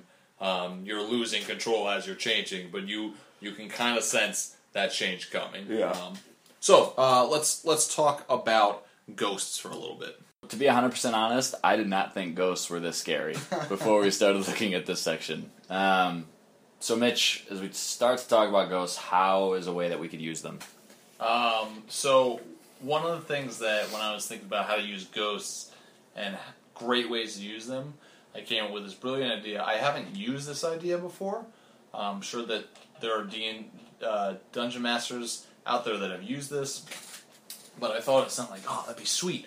Um, bringing ghosts into your campaign, why don't you bring back characters from past campaigns that are now dead and that have become ghosts? You can even bring back players' characters as ghosts and have them interact now with the new player characters. Um, and so they can be ghosts that, um, you know, they have their own agendas. Uh, the book talks about how ghosts retain, a lot of the times, they retain their former life, the way that they acted in their former life, um, the areas that they're in, uh, what they do. And so you can bring back previous characters from past campaigns and use them as ghosts in a new campaign. What are some other ways? Uh, you can, you know, bring them back in haunted mansions, roaming the halls. Yep. You know, we- Classic haunted mansion yep. ghosts. Yep. Haunted mansions. You know, castle. It could be a city. Cities, no, yeah. no Cities pun intended, but ghost towns. Ghost like, towns, yeah. I mean, you could you do all sorts of stuff. I mean, so that you have to wander through this city that you know last you knew was still inhabited, and something happened, and it's all full of ghosts now. Um, and you have to figure out either what caused it, how to get rid of it, or just avoid it at all costs. Um, There's um, uh, some ghost lore has like a ghost. Actually, a lot of ghost lore has that ghosts are tied to something in object of some yeah sort. Yeah, in the real world. So, like you're saying, like haunted mansion, uh, ghost town, uh, castle, like a ghost might be tied to that like mansion or castle or a place in that town. Um, and so, like you, once you enter, you have entered into their domain. That goes along with objects too. Um, a great way you could use um, ghosts in your campaign is um, we all know that players can be greedy for loot. Yep. um, I mean, it's understandable, but uh, I love a good cursed item. Well, what if an item is like linked to a ghost? Yeah. A player doesn't know that. Well, if they pick up an item that's linked to a ghost, what's going to happen? That ghost is going to be with them wherever they go. It's Yep. going to be haunting them wherever they go. And so, Unless it's a friendly ghost. I mean, if it's friendly, Like ghost, Casper. it's still going to be haunting them. Yeah, it's it's just still gonna gonna be like, annoying. I want to hang out with you. Yeah. yeah. friend. But yeah, so it's. Uh, I think that's a great way to like have a ghost in a Yeah. campaign. Um, I mean, it could it could also be a like a spirit that's out for vengeance. Yeah. Like it needs it has something that it needs to right before it can go away, or something that it needs to get back at somebody for Unfinished um, before business. unfinished business. Yeah. Um, or it could be as simple as they just need help passing on. Like Yeah. they either haven't come to terms with something that happened in life, they haven't come to terms with their own death. I mean, it could be multitudes of different things, Yeah, and they we- just they just need help passing We on. talked about Yeah. how like vampires are always evil. Well, ghosts aren't always evil. Sometimes ghosts, like we said, they retain like a lot from their past life, and so it might be a good spirit that needs help in a campaign. Yep. So, um, so what is it that makes ghosts scary? Uh, I think one ghosts. Uh, there's a sense of the unnatural. You have no idea what they are. Uh, they didn't exactly move on from their past life. I mean, we mm-hmm. talked a little bit about like you can bring back past characters that you may have had in other campaigns. Well, what made them not move on from this world? You Yeah, know, like that could be that could be one of the things that makes them so scary. There's that sense that we talked about of unfinished business, or like you said, they didn't pass on. Like, I think most ghost lore is like they're not supposed to be here. Right, like, right. so why are they here? Um, Most spirits are supposed to move on. They're not supposed to stick around they're and not be they're here. just a yeah. frightening presence to see. You look Yeah. like you just seen a ghost. Yeah, yeah, exactly. Um, another thing is just the fact that when you're when you see a ghost and you're playing D and D and you're in battle, like they're incorporeal, so you can't like like you can't hit them with your normal weapons. Yeah, the they're normal gonna you're gonna weapons. swing probably because you're scared, and you're gonna hit nothing. Yeah, so. but wasn't it in the like the movie Casper or something? They like eat the food and it just falls right through them. Yeah. Like you literally, Yep. they can't even eat normal food Yep. like anymore. They can they can pick up objects. yeah, they can pick up objects, yep. but you can't hurt them with anything unless it's you know magical. But we'll talk about that Mm-hmm. in a little bit. Um, so some statistics that make them absolutely scary. Uh, we talked about, or what, what we will talk about. Um, one of their abilities that they have uh, is malevolence, which they can move in between here and the material plane. Like they can just boop, pop in and out of of different planes. Um, they can uh, have horrific appearance. Is another one. Uh, they. That's when, like, as soon as they appear, yeah, it's like, oh my god, you have, to roll, a save. Yeah, a will save, right? If you don't, you have no. You have to succeed a fortitude save. fortitude or, save. or immediately take one d four points of strength damage, Gotcha. uh, one d four points of dexterity damage, and one d four points of Constitution damage. Wow. Ridiculously crazy. crazy. Uh, and it says a creature that successfully uh, saves against this effect cannot be affected by the same ghost's horrific appearance for 24 hours. So if you don't save from it, that sucks for you because you take a whole bunch of damage. If you do, it's like, well, you can't be scared by this creature because you've already seen it for the next 24 hours. Yeah. Um, so there's there's some more. Um, what was the other one that we were talking about? Oh, draining touch. This is crazy. Uh, it says a ghost that hits a living target with its incorporeal touch attack drains 1d4 points from any one ability score it selects. Uh, Anything like that, like we talked about the vampires, like uh, just like sucking the level out of the character, like anything like that is just awful in monsters and just makes them so to the players so frightening. Um, and like to me, when I'm playing the game, that is more frightening just because that's a sense of now I have to do math and figure stuff Yeah. out. It's like, Yeah. oh, I don't well, want that to too. do It's like this. it's just it's just another way that it can kill you too. Because Yeah. like if it starts draining you're like I don't know Constitution ability score, it's like you get to zero, you're dead. So it's like you can die from that, or you can die from taking uh, too much health, you know, getting hit too much and your health points go to zero or well go to negative ten Yeah. or whatever it is. But Yep. you know, it's like there's that there's that extra sense of like I can die more than one way now from this creature, more than just taking health points. And you there's no health potion for your ability scores. Like I mean, it's you take that damage and you take that damage until you can recover it. You know, it it absolutely sucks.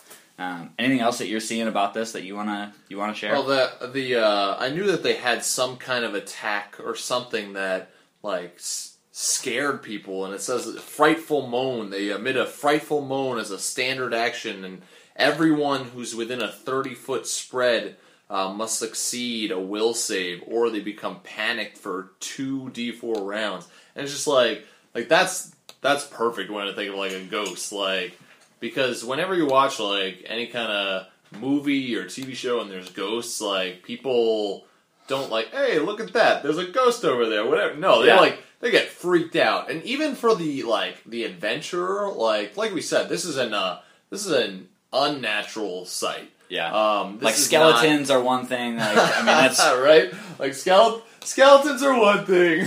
like whatever, it's Whatever, a skeleton. no big deal. But spooky, scary. Yeah, right. but then you got uh, you got ghosts, and that is like it's just they're frightful. yeah, they, can pass through walls. I mean, they can do all sorts. So of you got to make that will save, or you're going to be freaking Yeah, you're gonna out be running around while. like a chicken So, with your head cut off. I mean, that's Yep. that to me is that can mess you up for uh, already difficult encounter. So Yeah. uh, that's definitely scary. Um, also, um, what happens? We talked about this with like haunted objects and stuff like that, but like ghosts can be scary because what if a ghost decides that it's time to haunt either the place that you're living in or an object that you have and just decides time to haunt you Yeah, right. It like, specifically targets you. like i mean think about that in a role-playing sense as a dm if you were like were to plant a an object on a not plant but like somehow the hey maybe plant but somehow the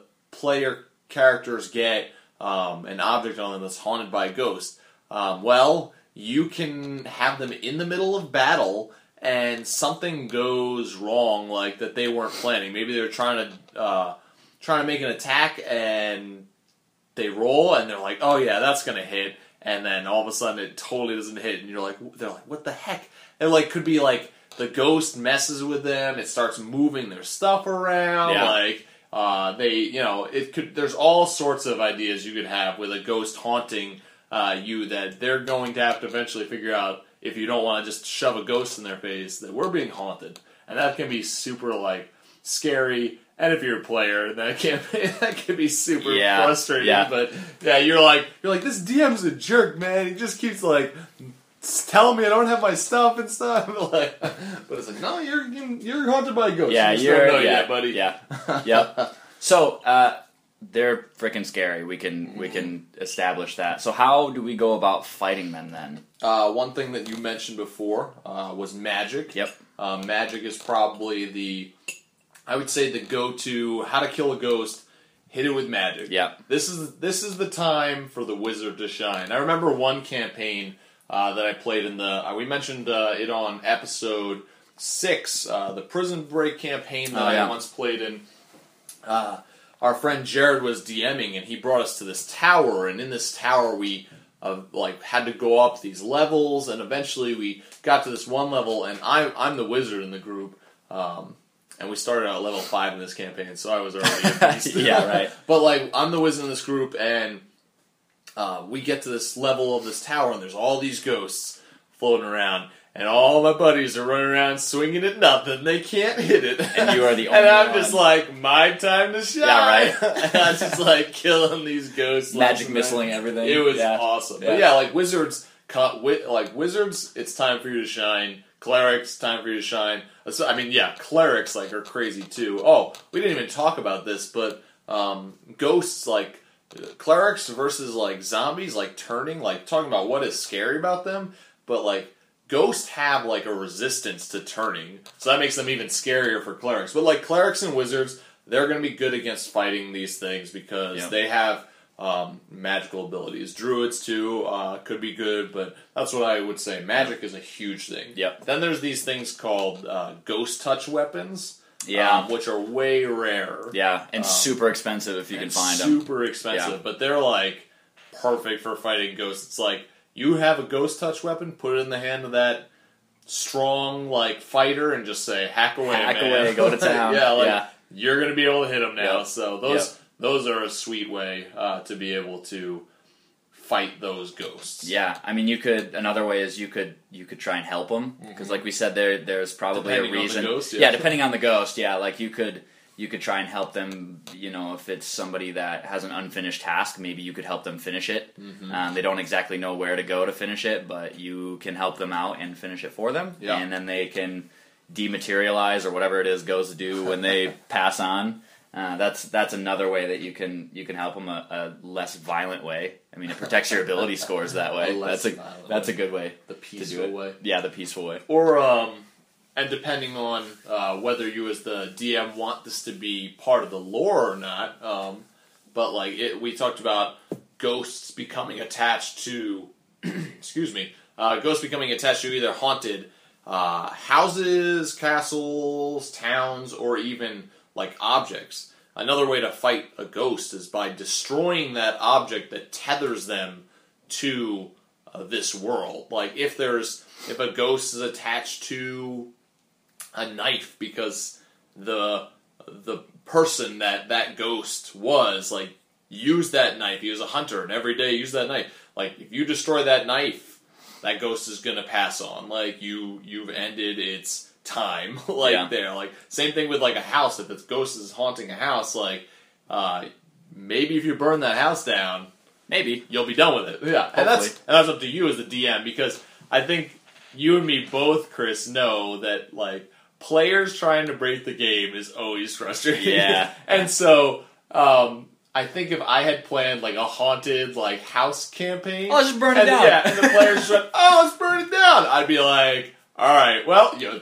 I'd have to like right at the spot be like, okay, uh, you light the torch, you put it to the house, um, and the torch like flies away from your hand, Or something you have to Like, you gotta have s- to make some reason for them to go in there, not Yeah. just to destroy a ghost, but to like find like this sacred relic that's inside Mm-hmm. yeah, maybe there that they have to maybe go they in. can't destroy the house. Yeah. Now that's that being said, if it's it's not a huge campaign that you've or like dungeon crawl esque like thing that you've planned, like sometimes it's nice to reward players for their creativity. Yeah, if it's like a little side quest Yeah, or something like, that. like there's there's been times where I'd be like like a player will bring forth this idea that I did not think of and it's just like all right, you do it. Yeah, yeah. well done. Yeah. like, and so I think it's good to sometimes reward players like that, and as long as you just don't want to have to. You breaking the game is never fun. It's like, oh, you did it, good job. All right, well, that was a good ten minutes of play. Yeah, I'll see you guys next Yeah. week.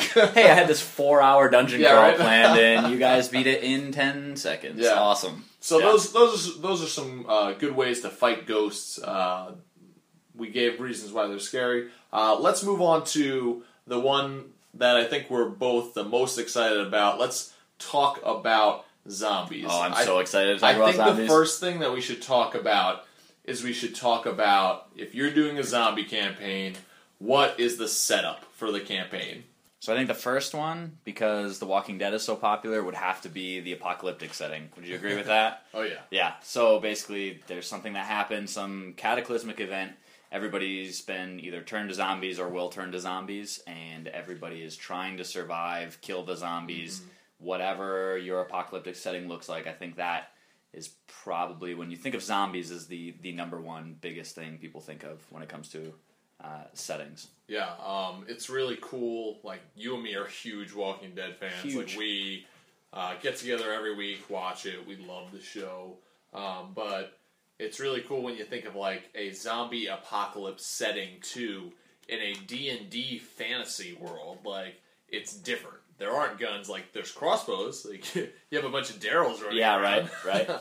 but like it's it's a different type of world instead of having at the prison where there's uh, zombies in SWAT gear, you got zombies who are knights in full Full plate. full plate armor. Yeah. Um, it's it's just a different setting, but it can be super cool to just say this whole world. It's it's, it's their apocalypse. It's this fantasy Yeah. world's apocalypse, and there's zombies shambling around everywhere, and now people are running around.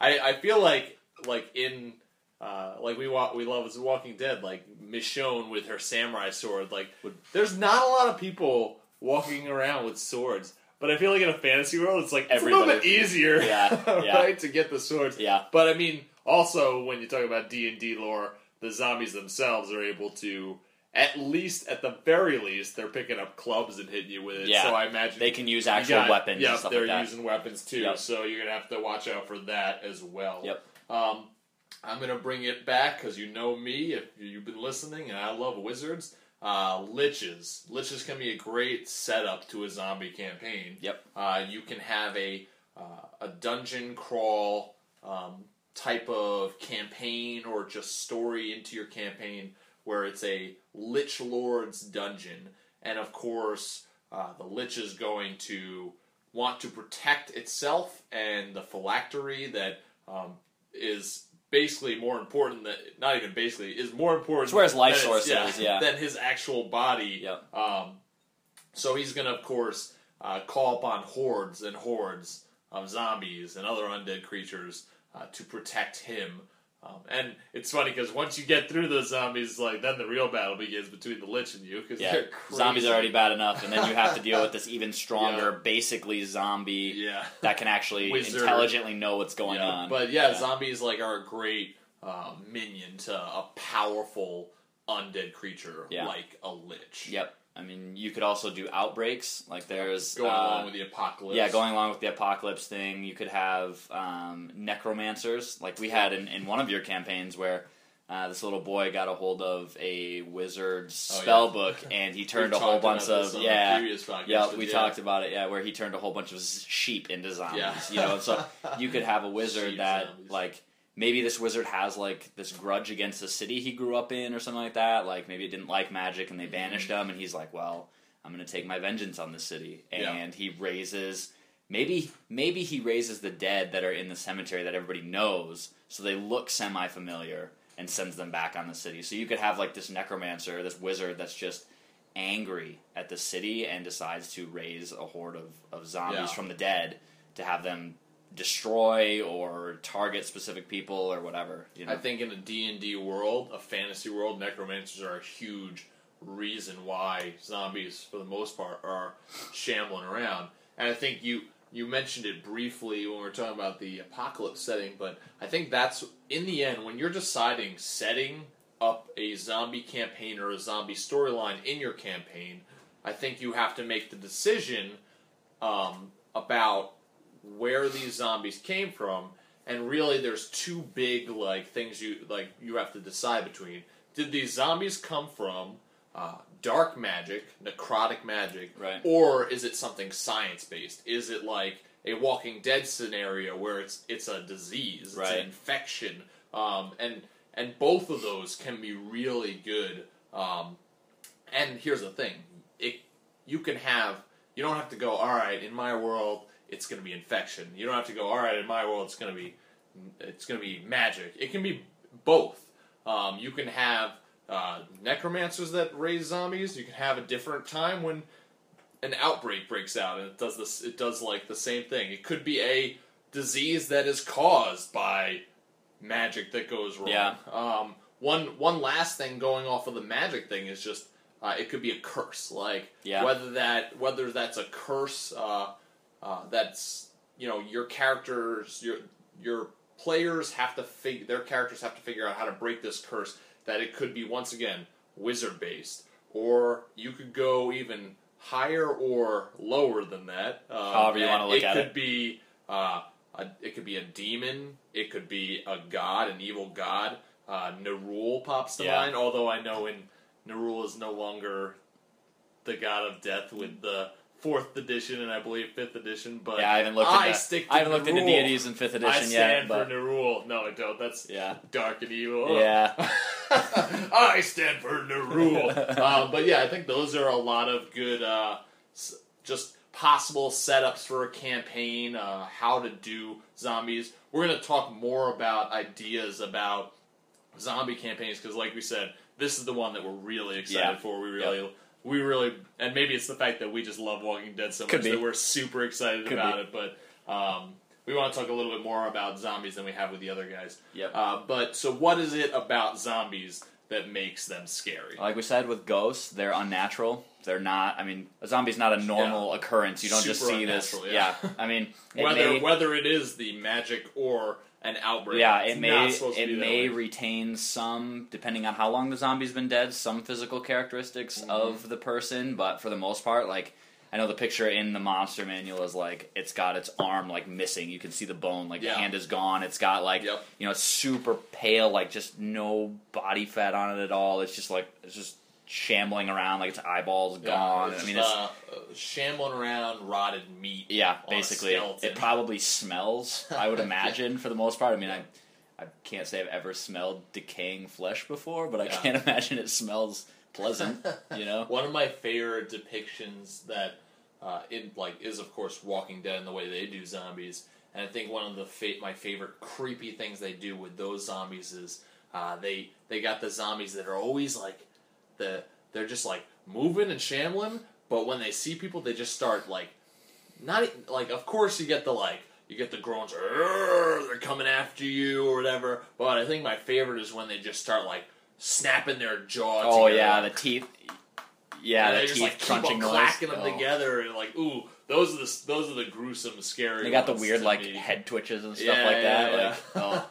Um, we talked about speaking about outbreaks and infections. Why are they scary? Well, um, this is not uh, the way that D and D zombies specifically work, but it, it would be something that you could very easily decide um, that it does work this way, and you could um, have uh, this be part of your zombie lore. But uh, what about the if it is a, a disease, uh, the spread of infection? Yeah. Uh, whether that's by simply biting, whether that's by uh, even just its uh, its blood getting on you, it's scratching you. Uh, I think biting would be the uh, yeah Yeah. If you're gonna turn, you're gonna turn Yeah. and get bit. Or, but I that's mean- like that's freaky to a character if you make that part of your lore. Like, don't get bit by this thing, and that's really. I mean, that is also makes it really hard for your players to fight these things. Yeah. they're gonna have to be pretty ingenious about it. But that's not to say that hard is always bad. yeah, no, and I know you did with your campaign too. You you made it so we had to make a throwing save. I don't remember. Was it- yeah, yeah. It was- it was a forty. It was really low though, wasn't it? That we had to pass. But if we the And two of was, us didn't, this was with the zombie sheep. yeah. So it's like So, we didn't pass it, and you start to like have these weird ticks that start Yeah. happening to you, and so maybe it's something that you have to find a wizard in order to be cured. Like Yeah. it's if it's if it's necrotic, like we talked about, if it's necrotic magic, ne- uh, you know, necromancy, and they cast it on a a individual who was dead, they bite you. Maybe there is the disease element to it. The wizard or a wizard may be the only one that knows how to dispel it. You know, Yeah, I mean, that exactly. could, that could be it. So too, I, I you know? think that's honestly out of all of these, that could be one of the the maybe the top scariest things that you could do with zombies in your campaign. Yeah. like how to make them Yep. scary. Yep. Um, kind of going along with uh, infection and other things that make them scary. Now, w- when you look at a, a zombie stat wise, when you look at them, and even just what they do in the book, uh, one zombie is not Not that scary. Is not really that scary. Uh, we we talked about this, but they're they're very slow. They can't run. Yep. Um, and one of the things that they can't do is they can't make two. Uh, there, it's they have single action only, which basically we'll read it right out of the monster manual. Says uh, zombies have poor reflexes and can perform only a single move action or attack action each round. Now they can move and attack in one round, but it can only be if they're charging. Right. So only if they're going in a direct line. So if they have to turn it all, that's their movement. They're done Yep. for the round. They, and I like that. It's it's very true to a lot of zombie lore. Yeah. Uh, they're not running. You know, we don't have. I know a lot of people like this game, and uh, more power to you. Maybe Chris, like if you, I think you do like this. So, uh, but uh, Left 4 Dead, you like that game? Oh, I love Left 4 yeah, Dead, Good. yeah. So uh, people who like Left 4 Dead, listen to this podcast. Chris likes it. Keep listening. I hate that game. You probably don't like, World War Z I either, do you? I don't like. I don't think I like the like running zombies and stuff like. No, actually, I did like World War Z, but that also took a very different like perspective on zombies. Yeah. and, like I don't know, but Um, yeah, like I don't really like when it comes to D and D, like running a campaign. I don't like running zombies. I like the like walking zombies, and I know people go, "Oh, well, they're not scary like that way," but that's what we're getting to. One on one, they're not scary. Yeah. But you put them in hordes, or if you like Walking Dead terminology, herds. Herds. And that's where it becomes scary. Because one on one, you can bust that thing's head in really easy before it gets to you. Especially you got a group of four adventurers. Yeah. But then, then like you hit that one zombie, you kill it, and you're like, yeah. You turn around, and around the corner there's like 30 zombies. That's when it's freaky. Yeah, it's it's not so. And even with a horde, it's not so bad if you're like running from it. But if Yeah. you get backed up against like a cliff wall or something, Exactly. like or you and there's take a nowhere- turn and you're trying to run away from one dead horde, end. and there's more, and all of a sudden you've got nowhere to go. yeah, That's That- the hordes and the herds. that's that's they may be slow, they may not be able to turn, but when there's, There's too many of them, Yep. you can't run or you can't turn either. So it's like and if that's, we're talking about a uh, situation where there's infection too, that just makes it even scarier because not only do you have to guard against one biting you, yeah. now you got thirty of them Yeah. that you got to worry about. Yeah, 'cause even if there's a bunch, if it's not infection, you could try and push your way through all of them, take some damage, and then get out the other side. But if there's infection, like if you get bit at all throughout that whole process, and then you like even if you get bit more, like we did in in uh, your campaign with the you know you had to make the save real quick if you wanted to survive. Even if you made it through all of that, you would have to make save after save after save after save for every single one you're getting bit by. So it makes it even scarier on top of all of that. so um, the the other thing is endless possibilities. Like it gives away that you can change any creature into a zombie, Yeah. and it's like you we can. We didn't talk about it with ghosts, but ghosts are the same way Yeah. with like templates. But we just thought it would be more appropriate to talk about it with zombies. Yep. 'cause- Yep. But yeah, like you're saying, Yeah, I mean, so they have they have some in, in the monster menu that's like kobold. They give a human. They give you know troglodyte, bugbear, ogre, minotaur. But you mm-hmm. could make. I mean, there could be dragon zombies. Yeah. I mean, there could be all we sorts were, of different yeah, things. we were talking about how how to make zombies scary. One on one, they're not scary. Well, one zombie, you put him on the back of a dragon. That's a zombie too.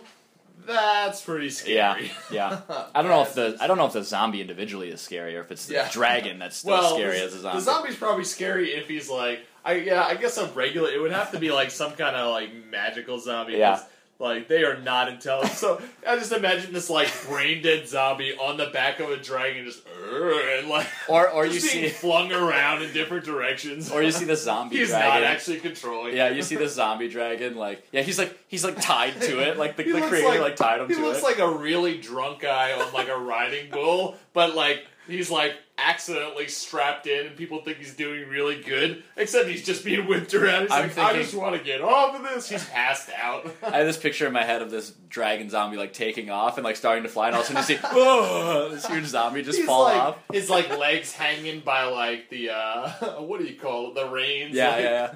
He was a dragon rider in life, and now in death he's just a dragon. Yeah, I don't know. Hold on for your life. yeah, right, right. Hold on Uh, for your undead life. Oh gosh. Um, all right. How do you, how do you fight zombies? Uh, the first thing um, is you don't have to always fight them. If you're planning a D and D zombie campaign, you want to make it scary. You want to make hordes. You want to make infections. You want to make it scary for your players. Make sure, I think, to just before you even start the game, be like, just so you guys know, whenever I, I'm going to throw in scenarios in here that aren't always going to be really winnable. You need to Yeah. like so realize that. So like how do you fight them? Well, sometimes it's better just to outrun them. Yeah, you see a huge horde coming your way. Yeah, it's like- better to outrun it like than try we said, like yeah, maybe you run, hope that you don't turn around the wrong corner and get into a bigger horde, but yeah, just they they may be stupid, but as a player, sometimes your best inclination is, well, sometimes I know when there's a lot of things like what we did with the zombie sheep was like, let's get all the experience we can. Like there's Yeah. 70 of them, let's try and kill them all. You know, uh, but as a DM, you can make them scary to the point where people are like, oh crap, I don't want to stick Yeah. around for these things. You know, and Um, there's no there's really no other option like you you play a game and you run around a corner and you get you're like caught off guard and there's 30 orcs there now you you might ha- go i can't fight them i could run but you also have the idea, and it might be awful or not, but you also could go, maybe I can negotiate with them. Yeah. I'm diplomatic. Maybe it could work. It doesn't matter Zombies how can't do that. diplomatic you are with zombies. You're either gotta fight or you gotta run. They're pretty Um, dumb. So yeah, out outrunning them is one thing. Yep. Um, how else can you fight zombies? You can use slashing damage. You could Classic. Use, yeah, you can use slashing damage. That's uh, yeah, zombies have uh, damage reduction, and so uh, you you pretty much to kill them quickly need to use slashing damage. Yeah, Um, yeah. I mean, you could use a club, but bludgeoning damage is just going to indent them a little bit. Yeah. It's not. They're already dead. It's not going to collapse their lung and make them die any quicker. now that's you know? that's for you as the that's for you as the DM to know, and for players to find out. Yeah. Um, I know that I can't stand it when a player goes. Um, Oh, it's a the zombie. First, the first hit with the zombie. Um, oh, by the way, Mitch, I'm using slashing damage, and all the other players look at him like, "You never ever say what kind of damage." Hmm, I wonder why. Oh, I must have to use slashing damage. Oh, Yeah. I can't stand that. Yeah. I remember one time I made zombie. I was like, you know what? These guys aren't zombies. They're skeletons with flesh on them, so they only take damage reduction. Uh, they only don't get damage reduction with bludgeoning. So forget you, dude. yeah, right. I was like, I am not rewarding Skeletons Like, yeah, I am not rewarding player knowledge entering into this. So, Yeah. yeah, Yeah. but but yeah, slashing damage. That's like as a DM, you should know that, and you should be able to. Um, at some point, maybe they meet an NPC who like teaches them, "Hey, Yeah. use this sword; it's better." Or if you want in an encounter, um, be like you're hitting it with your hammer, and you don't. It doesn't seem to do as much as uh, the barbarian who's slashing it with its sword. Yeah. Um, another way is uh, we talked about outrunning them. Uh, how about outwitting them? Yeah. Zombies are dumb. Yeah, they're very dumb. They're they actually don't have an intelligence. yeah, they yeah they don't get an intelligence. There's a there's a dash. yeah they're brainless. Uh, they're there to eat and that's it. Whether they're after your flesh, whether they're after your brains, whatever, Whatever it it is, they're there to eat. They're not thinking about it. They're just doing it. Um, so you can outwit them. Uh, you which leaves your players, I think, a lot of great uh, ways for them to role play. Uh, they could dig a hole uh, and Stand on the other side a of it. Dig a hole. oh gosh, uh, and lead them to that hole and just have them like drop in that hole and just. I mean, they could that that would be one way they could, Light them on fire after. They afterwards. could light yeah light them on fire. That's one of the things we said. Yeah. Like you could fight them by burning them. Uh, so you can dig a hole, light them on fire. You could like lead them to a wall where you drop like torches and Oil and them, light- or- yeah, yeah, Um, you could you could do some impressive thing with rope and like clothesline them or tie them up. Like just don't get bit while doing it. Yeah, especially right. If they're infectious. Yeah. Or uh, one other thing that would be really good for your players to do um, is to like use magic. Could be great against zombies. You can cast summon monster and have them chase after a rabbit that you summoned. Yeah. Um, you could cast illusion and make them think that there's a person uh, who like you cast a fat guy. They're like, oh man, like Payload. buffet time. um, um, and then, or you could even cast like ghost sounds of just like anything that's to draw them in. Yeah. Um, those are some great ways that you could fight them. How weird would that be? This is just random off the top of my head. How weird would it be if zombies had like they couldn't speak, but they could speak telekinetically to each other, and they're just like, "I call the intestines." That'd, that'd be weird. they got like forks and knives. Yeah, right. Civilized zombies. In their minds, they're not actually that on the outside. Intestines claimed. Yeah. uh, so let's talk more about uh, ideas for zombie campaign. Let's break this down a little bit more, um, since this is the one that we're really excited about. I think what you and me are really want to talk about is we want to focus on because we are Walking Dead fans and the apocalyptic type setting. Uh, we want to talk about zombie campaigns in an apocalyptic type setting. How do uh, you do them?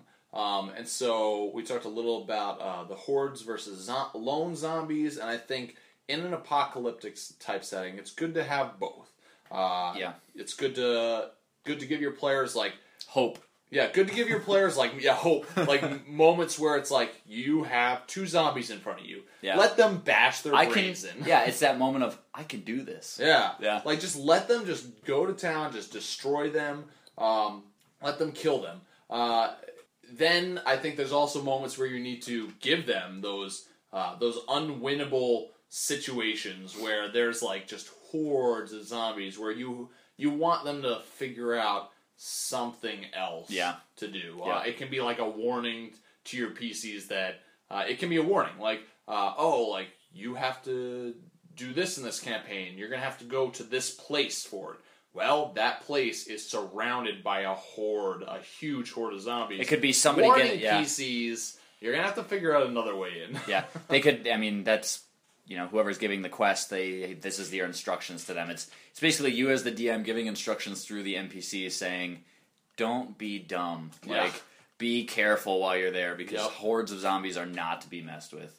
You know, um, within you know the apocalyptic campaign, you could make uh, food be very scarce. Uh, Yep. It's I think that would be an interesting, an interesting thing that survival is just just survival alone yeah.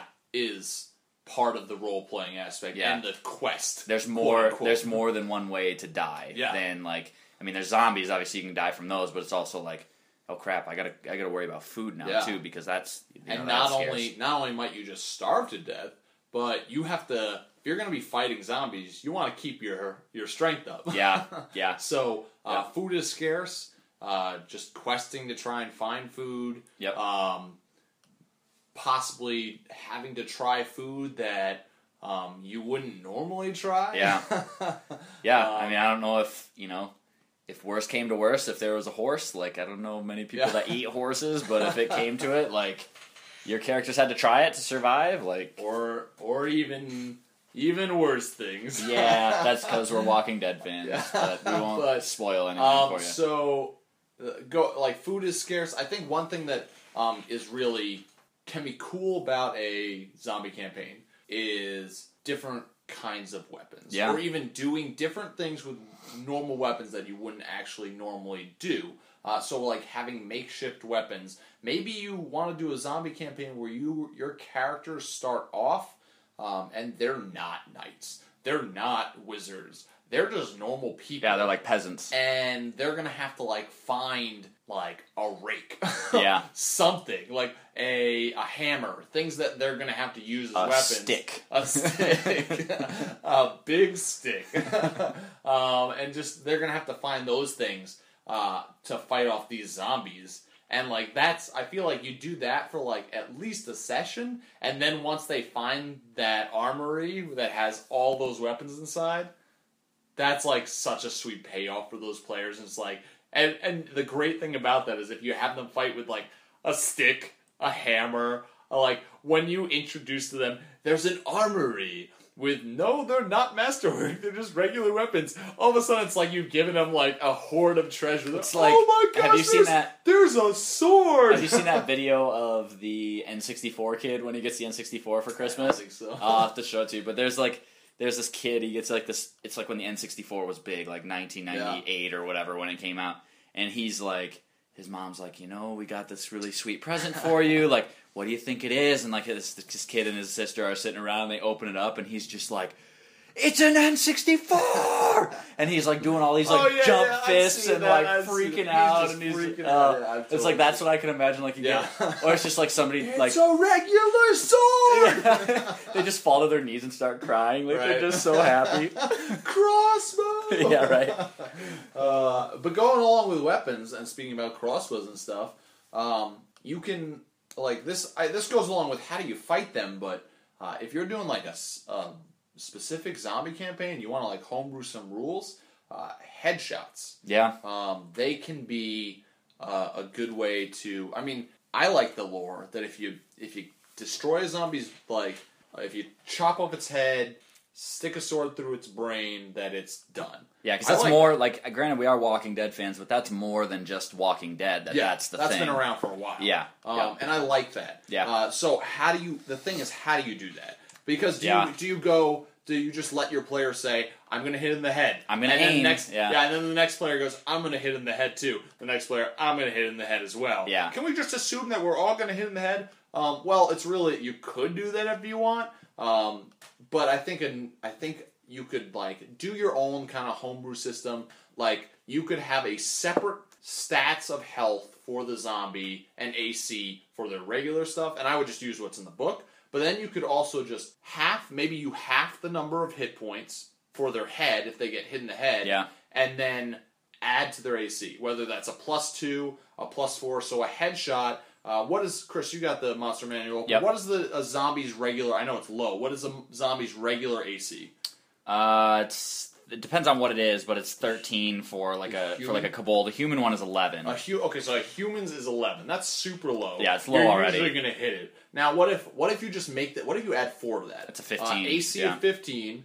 Uh, it's still it's still definitely hittable. So that's for the head. Let's say AC of fifteen for the head, and their hit points 16. 16 you half that into 8 um, and so there could be like you could get really good just kill shots Yeah. um, you might even i mean you might even take a leaf out of oh man i hate saying this but you might even take a leaf out of a 4e rule Oh. um, of minions and any hit kills it so if you hit it in the head it's dead Yeah, um, now that's true. if you're if you have a dragon zombie that should not be the case No. but, but Oh, yeah, you like- hit it in the head? Sweet, it's dead. you got it. You dude. killed a Well, that's- 300 that's, when you make the AC for a dragon head way high Yeah, right. and not allow natural. No, Yeah. but but yeah, like I think that that's a good. I think that's a great like homebrew rule that you can do. I know you can if you're if you're in, if you don't like the idea we just gave for how to do that. You can go online and search for rules for that. There's I know tons there's of them out tons there. of them. Yeah. But I think that's a really good thing to have in a zombie campaign. Yeah. I think that's a sweet idea to have a zombie campaign. Yeah. I think one one other thing that's good in a zombie campaign is the other NPCs, like other humans. Um, if you watch any kind of like apocalyptic thing uh, with Walking, we're just gonna keep go returning to Walking Dead, but Walking Dead is huge with this. The zombies are not the biggest threat; it's other humans. Yeah. But there's also the sense of there's other good humans out there too. So NPCs can be really well used in a zombie campaign. Uh, whether you're trying to protect them, whether you uh, are just constantly developing a thing of uh, mistrust, or they're trying to hurt you. Yeah. Yeah. Like, and then if you're protecting them, they can also make. You have to be careful because you could you could as the DM role play NPCs that your characters want to protect, but they're not going to always make the smart decisions. Think of horror movies; they don't always make the smart decisions. I know. Um, I DM'd a campaign for my friends back in New York, uh, when, and we did a zombie uh, like two day campaign, and it was just took place in a big mansion, and they uh, they got overrun, and they were like retired adventurers, and they had all these servants, and so they're trying to like save their servants from like turning into zombies, and their servants did not always make the best Right. decisions. so I mean, they're like they're not they're not retired adventurers. They're they're just like there's zombies everywhere. They're just freaking out, Yeah. and so uh, sometimes their NPCs would make terrible decisions that would lead them to have to make really hard, dangerous decisions. Yeah. So that can be a really good thing. Yep. Um, anything else that we want to add on to ideas for a zombie campaign? Uh, no, I, I don't think so. Do you have anything? I guess I guess my last thing would be just one thing I think you need to figure out for a zombie campaign is are you going to allow and if you are going to allow are you going to limit divine classes? Because all right guys, we're playing a zombie campaign. Everybody's going to want to be a cleric. Yeah. Um so are you going to allow them? Yes or no? And are, are you, just going going to limit it? are you gonna limit it like Yeah. to one cleric and whether the group chooses themselves or you just randomly choose like because if they maybe they all want to be it like that's that's up to you as the DM.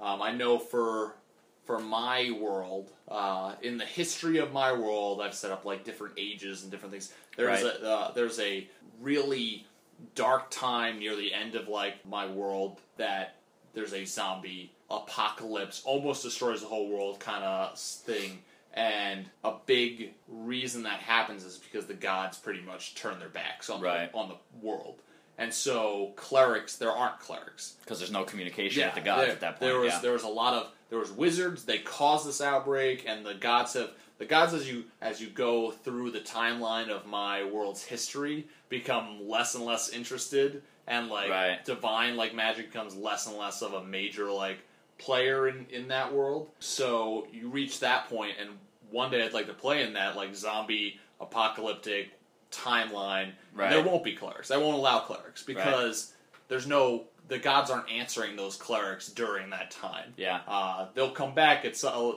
some point in the future to a degree, but it won't ever be the same. Right. But yeah, so I think like have the gods forsaken this this world that you're playing? Is that why these zombies are even there? Yeah. Or are the gods really trying to help them back? So maybe you do. Maybe you play a whole camp. Maybe play a campaign with all clerics.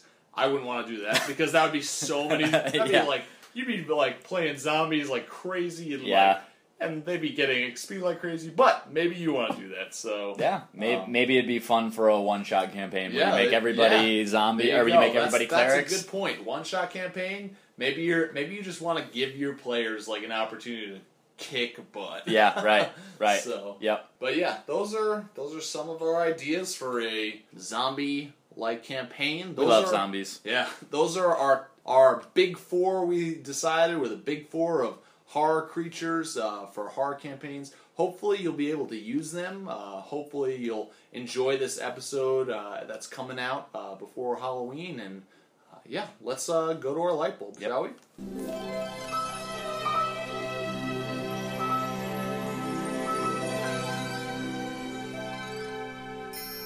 Light bulb. Our light bulb is: what if you were to do a costume night? Yeah, we talked your- a little bit about this, Yep, but yep. But so, say you're doing a Halloween night. You Yep. know, if you listen to this podcast before Halloween, and you decide, hey, last minute, like let's dress up. It, you know, if you can dress up if, as your if characters. you don't always do it, Yeah, yeah. then then like just do it. Like, and if you think it's silly, like that's fine. Laugh laugh about it with each other. Yeah, Like, yep. just embrace the geekiness of it. You're already playing Dungeons and Dragons. Like, there's not. you're you're. I'm sorry, but. If you're like that's If- not cool, man, then people, I'm sorry. if people going to make Dungeons fun of us, they would have already made fun Just of us. You know, yeah. You- Why are you waiting and just jump in already? Yeah, yep, just do it. I think I think doing a costume night would be a blast. Yeah. We've talked about Dress both doing it. Characters. Yeah. Um, Yeah. If you're doing, like, if you're doing outside of regular human race, it's gonna get pretty hilarious. Yeah, we were talking oh, about I'm our, orc. Oh, great. Oh, awesome! Paint your whole body green. Uh, we were talking about one of our friends is a rabbit folk in Yep. one of your campaigns, so like Getting what would it- Playboy Getting- bunny ears.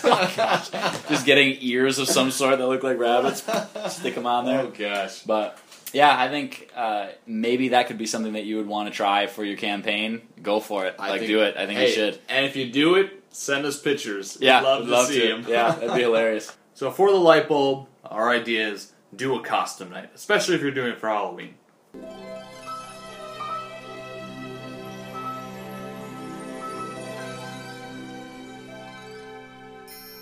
Light bulb.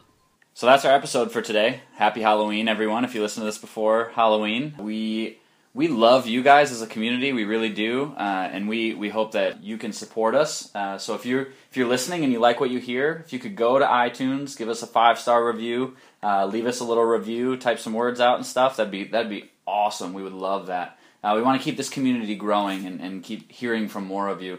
And with that, we love hearing from you guys. Like I've interacted with some of you on, on, on our email, and Mitch has done a lot with Twitter. And so if you want to, if you want to get in contact with us, our email is dungeonmasterblock at gmail.com. And Mitch, what is what is our Twitter? Our Twitter is at DMs block. That's at DMS underscore block on Twitter. Uh, so follow us on Twitter. Uh, we post a lot of interesting stuff on there. If you want uh, more more conversation than 140 characters. Yeah, 140 characters. Email Chris. Chris usually takes care of the email, like he said. But we both love to hear from you guys. Uh, like us on Facebook. Those are some great ways that you can uh, just support us and let us know that you're there and you're listening. Yep, so that's all we have uh, for the Dungeon Masters block today. Uh, the place where we focus on the Dungeon Master, the most important person in the game.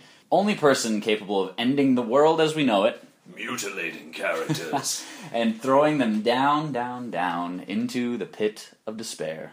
Keep on dungeon mastering. Goodbye.